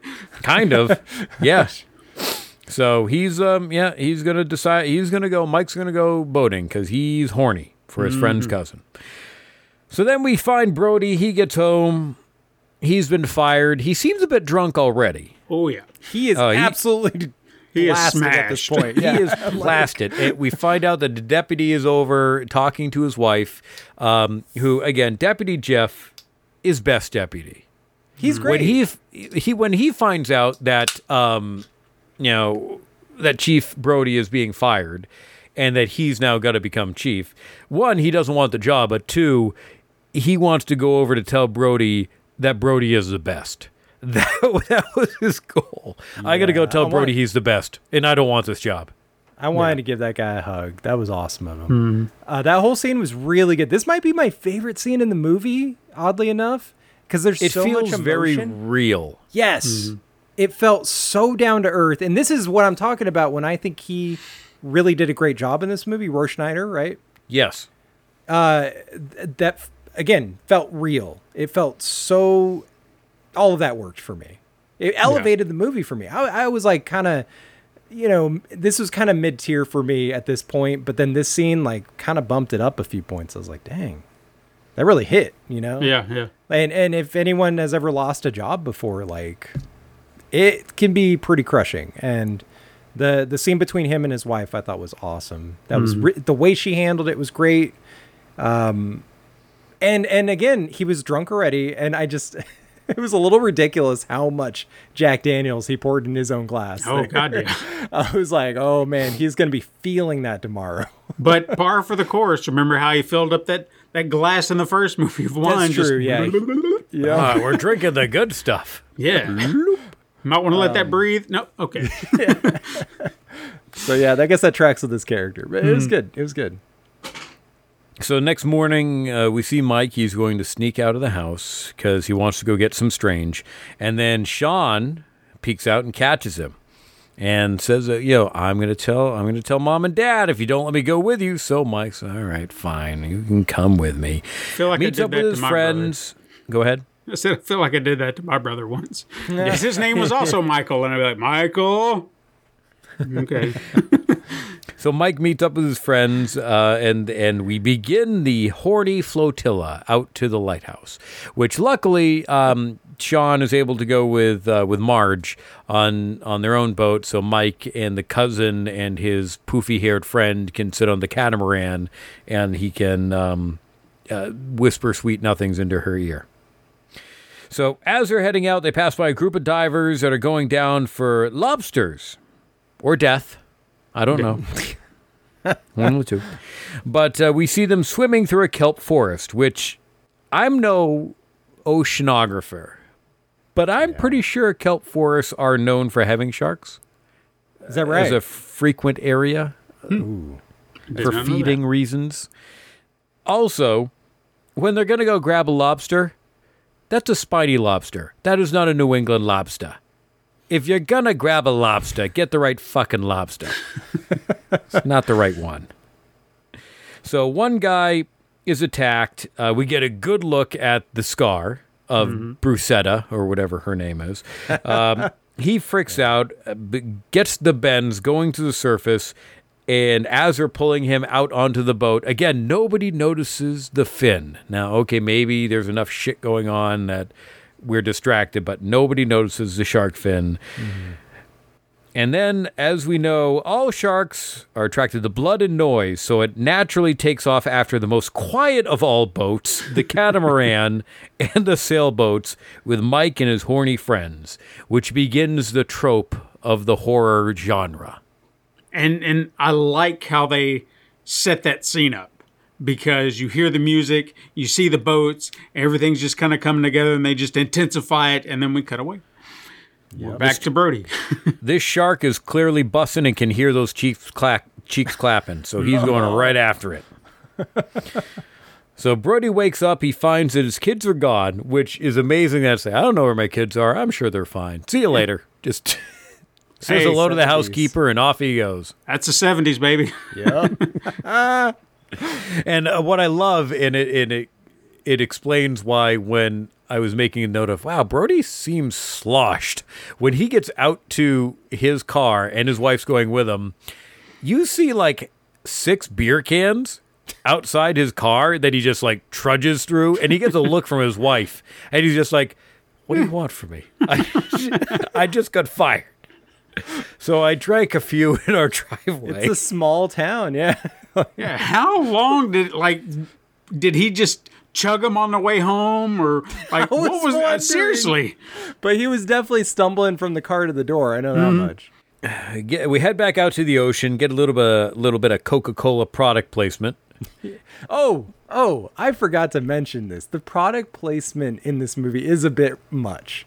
There's a scene where they're eating breakfast and they like literally turn the Cheerios box towards the camera. And I mm. was like, is this an Adam Sandler movie? What is going on here? Well, it's they- so obvious. They name dropped him too. They It's did. a, it's a different era, Erik. yeah, it was We so don't- blatant. New movies, we don't see this shit anymore.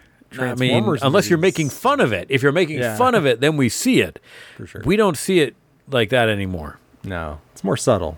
Yeah. Brainwash you with it. The the the, the light beer cans were very subtle. Just like light beer. That's what you get. Yeah. So um, we see Miss Amity. Miss Amity is uh, would like to get busy with her boyfriend. So uh, boyfriend is getting the uh, the blanket out when the shark attacks. I think his name was Eddie. Eddie, yes. Eddie. So Eddie uh, gets knocked out of the boat, falls into the water, is miles away from the boat for some reason. this is really our first graphic shark attack Oh yeah. where the the the first one started with a graphic shark attack. We are halfway through our movie Yeah. and we're finally getting an actual graphic shark attack. I mean, I'm not counting the boat uh, the, that exploded because we didn't see the diver and the boat just kind of exploded. Sure. So We we, did see didn't get somebody being ripped through the water. That's true. The shark, very much like the first film, grabs onto Eddie, swing like swings him over into the boat, where he tries to climb up and rips part of the boat off before he explodes into a, a bloody puddle.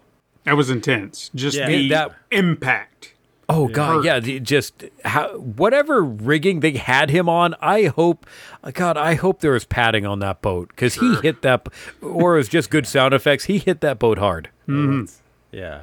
Back on Amity, Brody uh, sees an ambulance flying by, so he's like, "Hey, uh, check it out. yeah, I'm just driving. I'm not putting my siren on. I'm uh, just, just curious. So they find out that uh, some divers have been attacked by by the shark, and then they and then he finds out that the kids have taken off to the lighthouse. So then he says, "Fuck it, we're gonna go to the lighthouse," and commandeers the deputy and his boat, and off they go. Meanwhile, our horny teenagers get to the lighthouse and they said, you know what? Let's go past it. Mike knows a better spot. I don't know what fucking better spot there is Right? than the lighthouse. if he's thinking of Cable Junction, Mike's a fucking idiot. Yeah, no kidding. The lighthouse had a fuck ton of beach. Nobody's there. Go have some fun. No, I, I, I know a better spot. I don't know. I genuinely want to know what this other spot is. Have wanted to know since I watched the movie. I don't know. Because it's got to be glorious to sacrifice everything. Mm-hmm. I know a better place to go and fuck than this lighthouse. Let's go. So Brody and the deputies end up coming across uh, Tina's Joy, which is not a very joyous boat right now. They find Tina cowering. She's at the uh, at the at bow, um, and she confirm she confirms their worst fear that a shark has returned to Amity, and and I love I love again this speaks to Brody's character, where he's like he gets he gets the attention of a passing boat. Uh, his wife and the deputy are going to stay with with Tina, and he's going to go chase after the kids. And the deputy starts giving him this direct, you know, the, the nautical terms. Oh, you want to do this and that, and he's he says, "Don't give me that shit." Point. Point. And it's just- Yeah. it's- it- that is fucking Brody. Just Yeah, fuck you. good. What what direction am I going? And off he goes. I do want to shout out uh, the actress Tina or Ann Dusenberry in this movie for that scene of her being in shock. She sold the very shit out of that. Yeah, because she did. Just the intensity of her just trying to catch a breath, and then when she finally gets it out, like it just sends chills up my spine every time she screams, and and I give her a lot of credit for that. I think between the the females that were freaking out, the the cousin and Tina, Oh yeah. uh, Forgot about that. Tina did a much better job relaying that. Uh, now maybe that's because she had more. She there's more she was supposed to do, and the cousin was literally told later on, just scream your fucking head off. Yeah. Um, and act belligerent. Uh, Maybe that's what she was told to do. But Tina, I agree. She she portrayed that very well. Yes.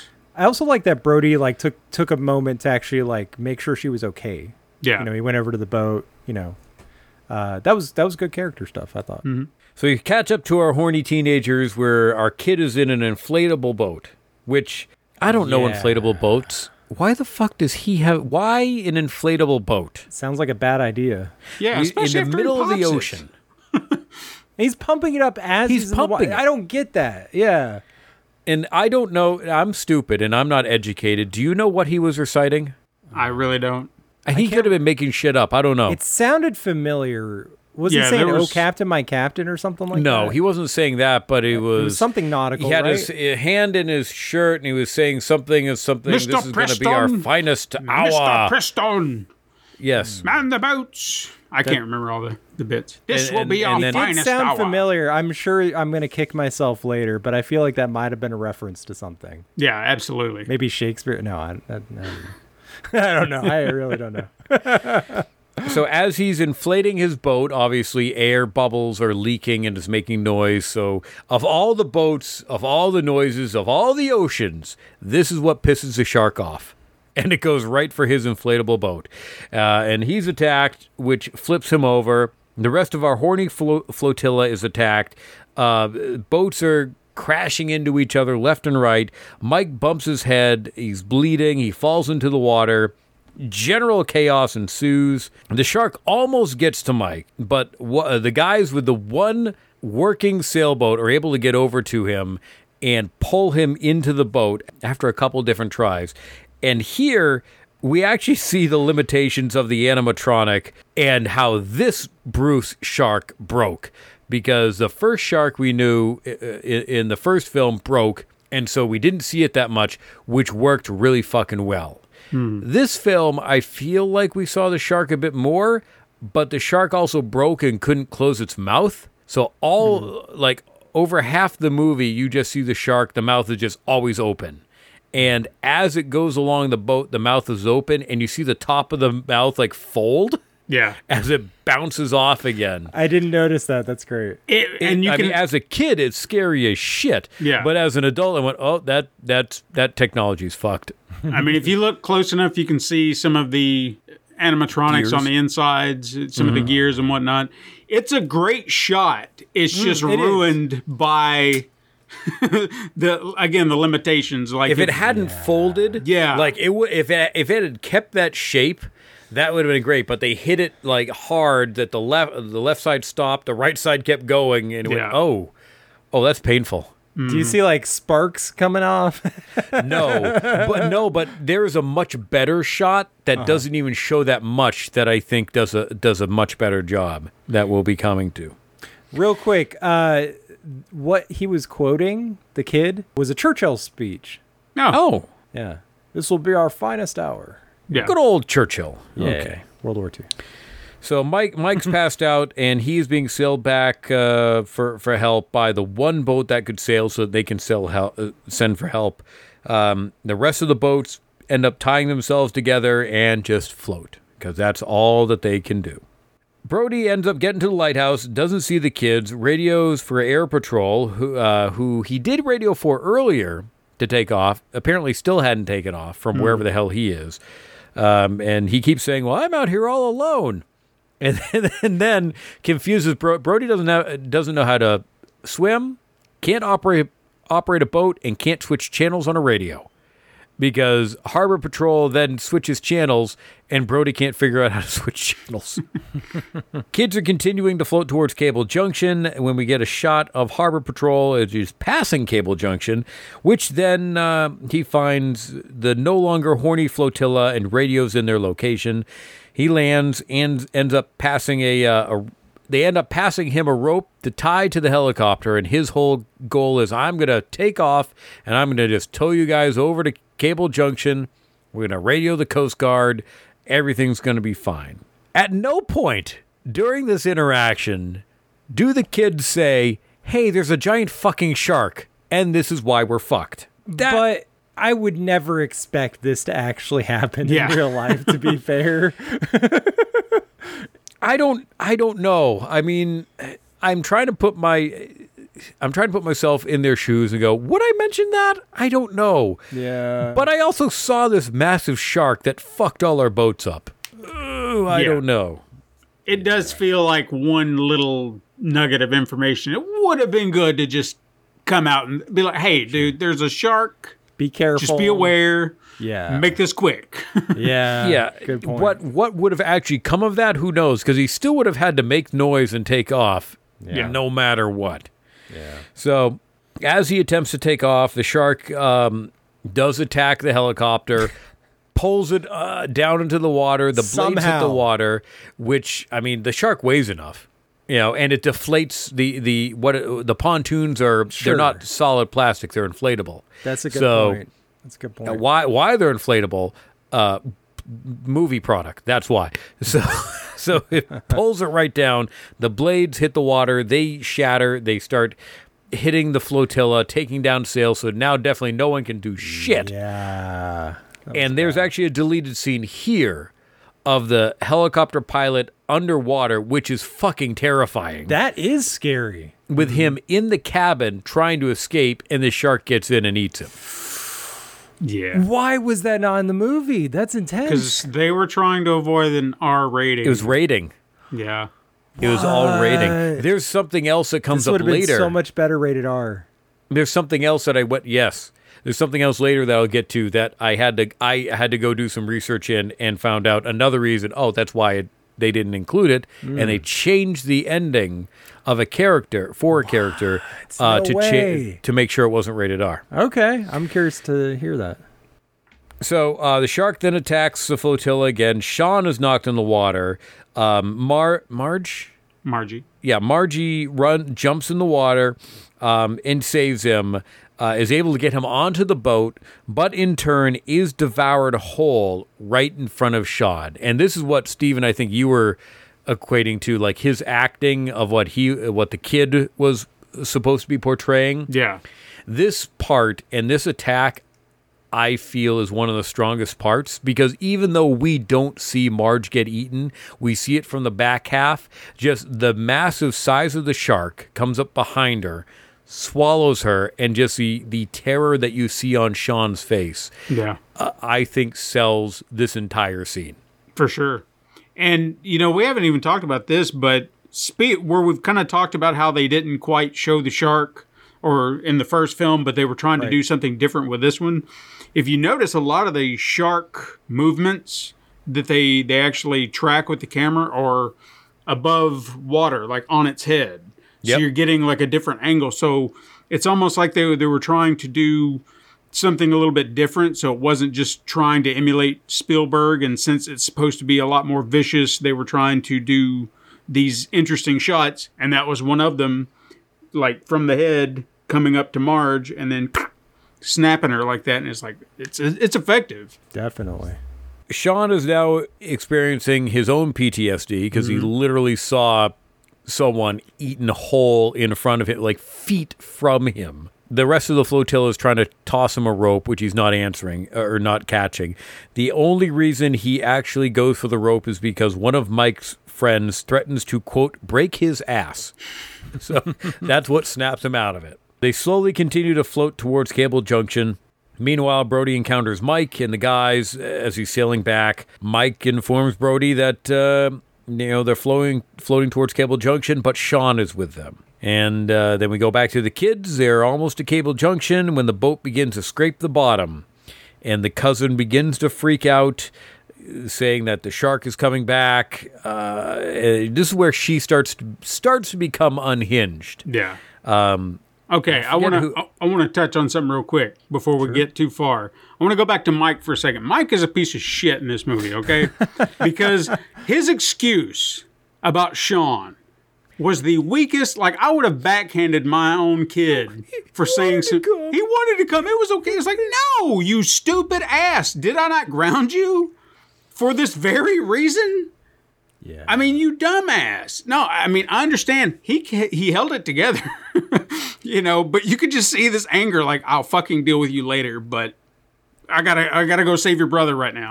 and then You're safe. You're bleeding. You're in a sailable ship. Get to the fucking lighthouse and wait there. Right. I'm gonna I'm gonna go take care of this shit. and then yeah, Jackie. This is where she becomes very very hard to deal with in the movie when she her escalation I understand where she's coming from the acting she's trying to just get that that manic energy but god there's a moment where you're just like calm down take And it now down. yeah, it I don't know if that's her. I don't know if that was the direction she was told. I mean, that, Well- that's always a tough part with these movies when people like shit on actors or things that happen. yeah. Um, I can't always fault the actors because was that were they told to do that? sure now I don't know. I've actually seen her in a few other films, and she usually plays these type of troubled characters. So maybe this was in her wheelhouse, and it was giving her a chance to to just go an extra level that she was never able to do. But like you said, I don't. I mean, if I was a director, I would have just been like, "Mm, mm, just a, just a hair. Again, a the bit. the manic energy, I get it. In the moment, sure. I'm sure somebody out there would be that person. And maybe that's what they were going for, but it, it does well, become hard to watch at some point. We're like, God, calm down. N- none of the other teenagers are at that level of hysterics. Yeah. I mean, every, everyone does scream and yell at some capacity, but not to where she's just consistently going Yeah. near near the end. Uh, so Brody does end up showing up at Cable Junction. He's got the police boat. He's ready to save him. Um, the kids begin jumping up and down, screaming, making a shit ton of noise, even though five minutes earlier they started paddling, going, Wait, what about the shark? And they stopped. Uh, so before Brody, he's, he's going to try to pull them over so they can get aboard the boat. And before that happens, the shark le- leaps, uh, shows up between the boats and the flotilla, and Brody freaks out and fucking guns it, not looking where he's going, ends up crashing into the island. I do like that So- shot though, where it comes up out of the water. Yeah. That was a good shot. Brody ends up, uh, after crashing, he's got the brilliant idea. I was like, look, I'm going to drop the winch into the water. You guys drag it over, and then I'm going to pull you back to the water, uh, back over to the island. Now, granted, I don't know if I would have had the fore, forethought to be like, yeah, don't drop it where there's rocks and shit for it to get caught on. Just pull it over. I'm going to le- let it out little by little so it stays up in the air. But then we wouldn't have a way to kill a shark. so, as the kids are dragging it over, it gets caught. He reverses it. It gets caught on a cable. Maybe a cable that we saw once before.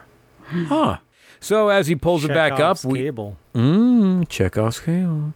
So the shark ends up breaking right through the middle of a catamaran, sending a bunch of the kids back into the water.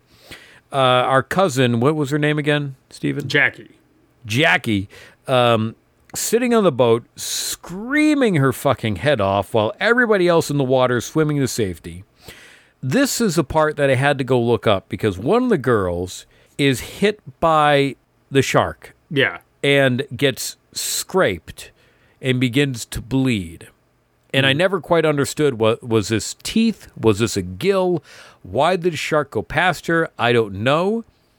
But this is actually a lead up to a scene that was deleted to change the end of the movie because for the rating, you had to not kill so many people, not show so much blood. And there is a still that can be seen that is shared a lot on YouTube of one of the uh, gentlemen on the upside down pontoon of a catamaran as the shark is approaching them head on, and that you know, oh, that person's going to die. And I looked at this and saw, uh, wait a second, there's a bite missing from that catamaran. Did I miss somebody dying? Well, apparently they shot this and then changed it, and the shark was going past this girl to kill Bob or whoever this individual was. Um, and they shot the scene and killed him, but because they wanted to not have the R rating, they omitted that and actually saved the character who made it to the island. Wow, that's interesting. So that's idea. why the shark swims past her in this point and doesn't actually eat her because it's going after somebody else and for some reason just ignores her. So now we've got Sean and um, and the cousin who's still sitting, Jackie, on on the boat. Um, they're the only two left on the flotilla. Now this is where the giant bite is miss- missing from the catamaran. Brody notices there's now an, a giant electrical cable full of high voltage. It's suspended in the air, so he says, You know what? I'm going to crawl across this and jump in a boat.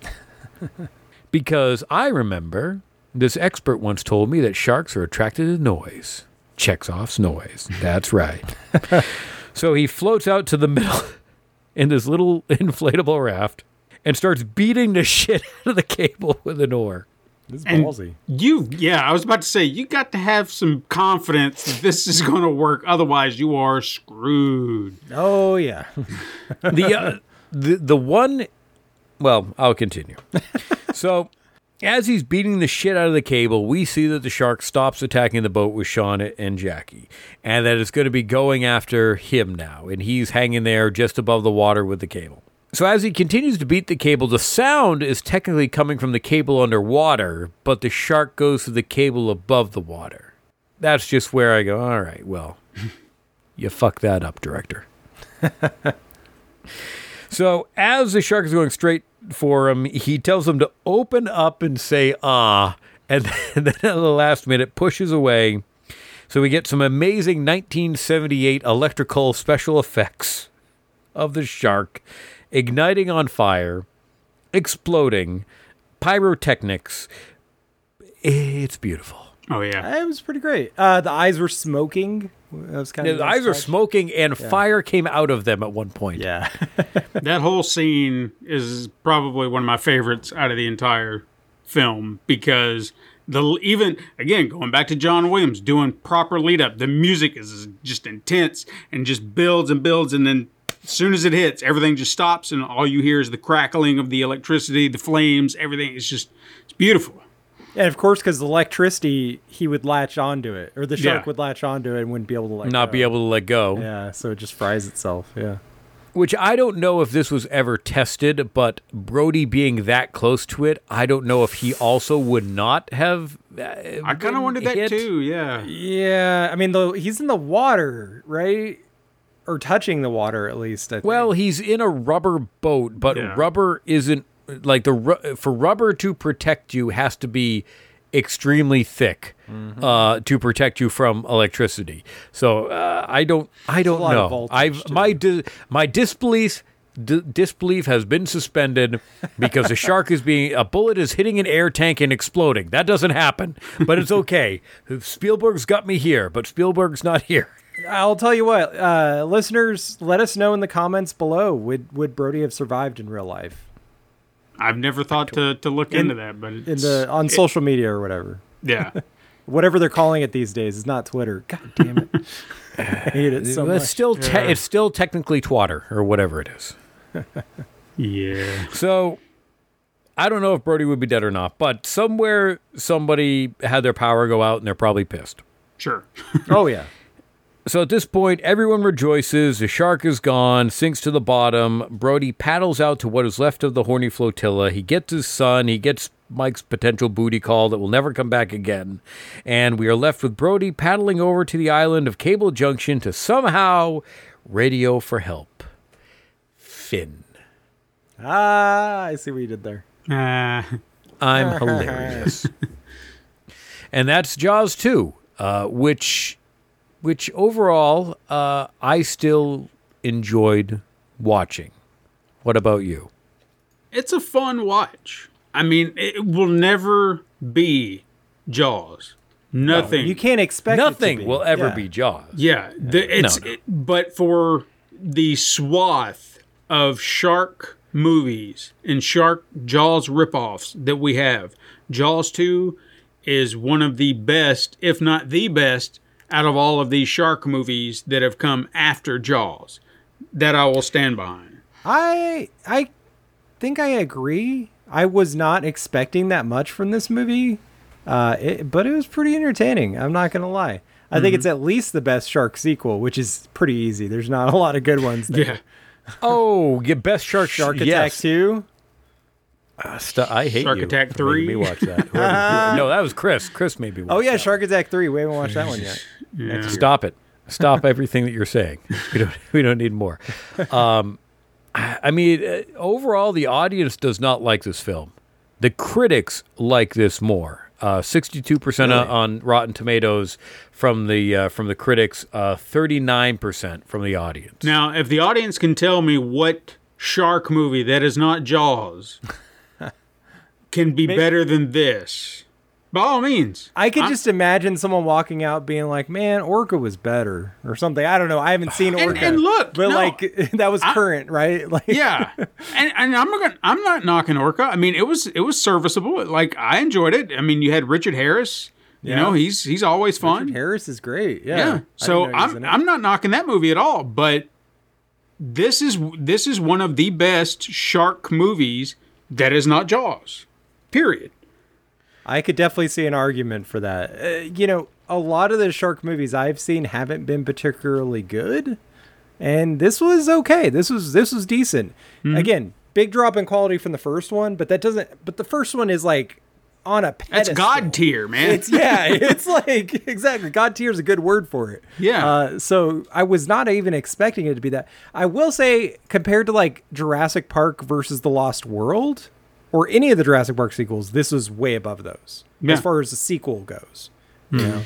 Yeah, Sequel this, this movie, movie. I don't know specifically what people dislike about it. I know there's little parts here and there, and there's things about it that make me go, all right, it- it's not Jaws, but I don't. I, there's a big difference between Jaws one and two, Yeah. and three and four. Sure. like there Oh, there is there is a drop from one to two, but there is a m- there's a big drop from two to three, and then there's even a bigger drop from three to four. Uh, Yes. they, they're The f- they're just get far worse the more you go. The fourth one is like the Mariana Trench deep. Like that's Hmm. how low they go. The, f- the fourth one, the fourth one had multiple endings because the first ending looks so bad, and we'll we'll get to that. I in, can't like, wait. two man. years. I Next know we year- got two years, but Next year, Well, will maybe be I can three, and I, I think I could wait. Yeah. you could wait. We'll we'll we'll spend some more. Next year, we'll have a little bit more. I won't have a. I'll be like. I won't be worrying about the delivery of my second Spawn next year. Yeah. So we'll be able to have a few more movies next year. for sure. Yeah, we went kind of light on this Shark Week, but I think we're gonna go all out on the next one for sure. We'll have two or three every year because there's plenty of shark movies, and we'll we want to feature at least one known or uh, good in air quotations. Uh, you know, Deep Blue Sea, I enjoy. It's not a good film, but I enjoy it. It's not Jaws. You know, there's plenty of shark movies out there to choose from that that are gonna not be Shark Attack 2 that we're that we're gonna watch. So uh, overall, I know the audience is not a fan of this, but uh, you guys enjoyed it from a scale of one one to Better than five. Erik, what what would you rate this on a One scale to of one to five? Oh, yeah, that's tough. Um, three point nine. Three po- three point eight. You you're getting really technical every time I. talk well, uh, yeah, five's five. Uh, five scale is just too. That's tough. You know. Eh, I give it a four. I'll, Yeah? I'll, I Okay. will every day. Yeah. Hmm. I think I'd have this around a three and a half for Okay, me. okay. Um, I could see a four. For me personally, just three and a half.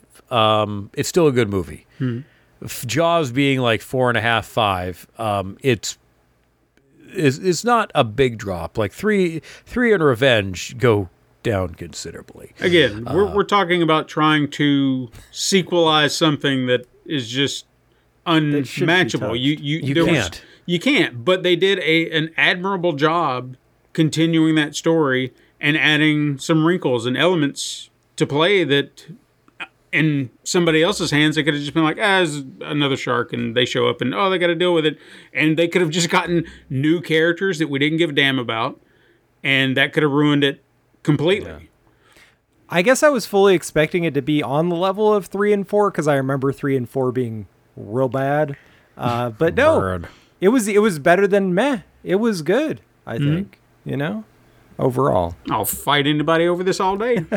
I will say I- though, I- I do think it is tough for a modern audience, like I said early on, with the pacing, especially in the first half. But once it gets going, it moves.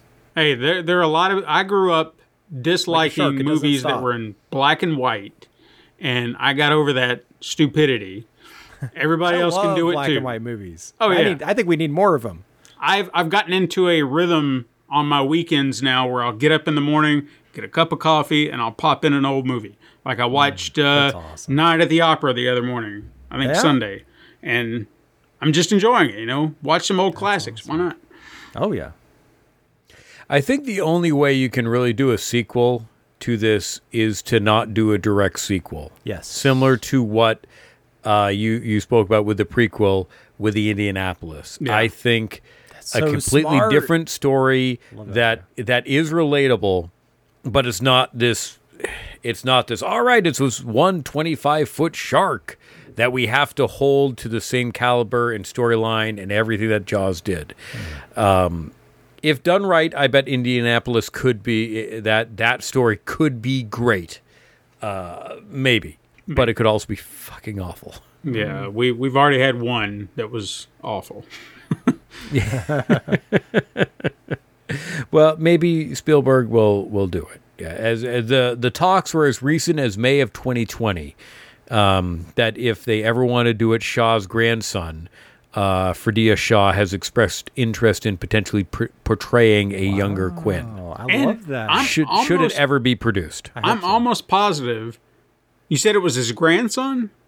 Yeah, Shaw's grandson. I saw someone, and it, it- I guess it was him because they, they said it was. I thought it was his son, but it had to have been his grandson because the age he was dressed up like Quint on Instagram, looked just like him. It was uncanny. No way. Yeah. That's awesome. So yeah, I'd be down to see that. Well, maybe it'll happen someday, but uh, until then, uh, nobody nobody fuck with the Jaws franchise. It's been fucked with enough. Let's just leave it alone. I don't know. I you know, growing up, I was a big fan of like Back to the Future, and in Back to the Future 2, we get that was it Jaws 10? 19. 19? Yeah. Oh my god. no. it's already happened, They would buddy. never have Don't gone that far, but uh, I was kind of like thought it'd be cool if the franchise kept going and kept getting worse. I just this time fun. it's Like the- really, really personal. Yeah, like the the Fast and the Furious really franchise. Like there was actually a joke. Uh, was it for the 30th anniversary or something where they did like fake previews? Like r- real Yes. quick. You know what I'm talking about? We'll post it on When- social media. But that thing when hilarious. when when we were reaching the date that Marty arrived in the future, that's what it was. It was in 2015, right? I forget the Yeah. exact date. It was October or something. Um, may it might have been fifteen, but uh, they were they were re-releasing stuff. Everybody was doing it from what Marty saw in the future because the future was now. Yeah, the fake ad of the hoverboards, all that. But you know, All all that shit was, I was cannot coming. wait coming for out. us to talk about the Back to the Future movies on this podcast at some point. I don't know if we're I- doing it as a season just yet, but I, we might have to. It- I know the perfect people to have for that. Ah, okay. That are massive fans of the franchise. Ooh, I think I know who you're talking about. So we'll we'll have to grab them and have them back. Mm-hmm. Well, boys, uh, this has been fun. Uh, Stephen, where can everybody find you? Uh, well, I'm still on social media on the the X or whatever the hell it's called. Thank and you, thank you for not leaving us yet. Isn't Not that a yet. Ti West you. movie? I am thinking of yeah, the Ti West movie. That's where we're all at now. Stupid. It's so dumb. It's so dumb. as soon as I find a new social media home, that's where I'm going. Same. I'm I think a lot off of us are in this that boat. X crap because I don't even know what it is anymore. But yeah, you can find me there. Uh, you can listen to me on Horror Ramblings. We're kind of on a break right now in July, but we'll be kicking back up in August again. And then uh, Inspired by Weeboo still going. Check that out every Wednesday. We're going through Full Metal Alchemist. And like I said, uh, Deer and the Mummy got something else coming later this year. So Nice. I'm just awesome. going Excited. to dangle that right there. Looking forward to it. Erik, Well, as always, you can find me on social media at Erik Slader. That's Erik with the K, Slader with the D. Uh, but definitely check out the Super Switch Club if you haven't already. We were doing some fun stuff over there. We just re- released our Donkey Kong episode, which which Zack was on. It was a lot of fun. I could contribute. And at some point, we got to rope uh, Stephen into it. We Yes, I've been wanting to jump video in on that. Yeah. Uh, you can usually follow me over at the Neatcast, but I'm on sabbatical because I have a, a second child that's like two weeks old at this point. So that Mm-hmm. has uh, distracted me from podcasting.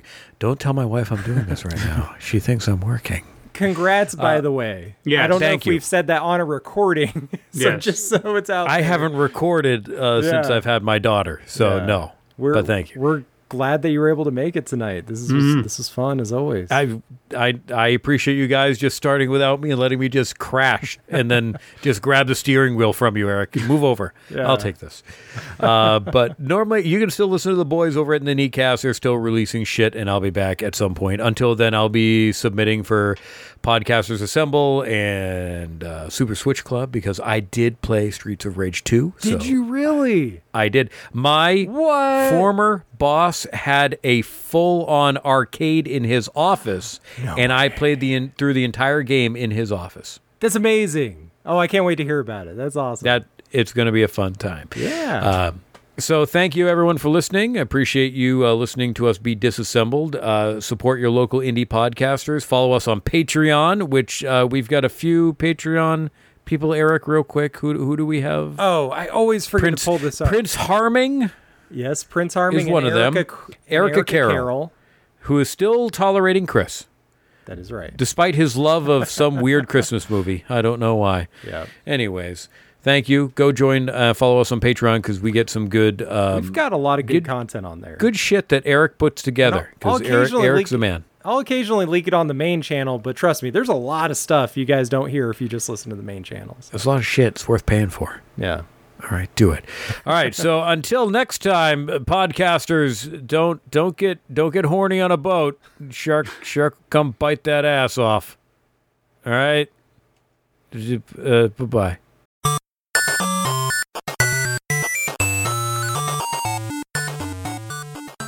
This has been a presentation of the We Can Make This Work Probably Network. Follow us on Twitter at Probably Work for more of our questionable content. Also, we have a website called probablywork.com. Sorry, I tried to walk into this conversation like three times, and then something would happen. Like, oh no! Yeah, we were having some technical difficulties ourselves before we got started. Um, mm-hmm. But yeah, I know uh, uh, Stephen had to get up early, so we figured we go ahead and get get the ball rolling. By all means, get the ball rolling. How far into so this are we? We we just introed the movie. Uh, we talked a little bit about the creators. Um, I talked about my backstory with it. I think yeah. that's where we are. I don't know. Yeah, talking about really, when we first we haven't we gotten into the plot or anything. It. If that, yeah. So yeah. Uh, and the shark shark almost gets to make it. That makes no sense. I should pre-read my note my my notes.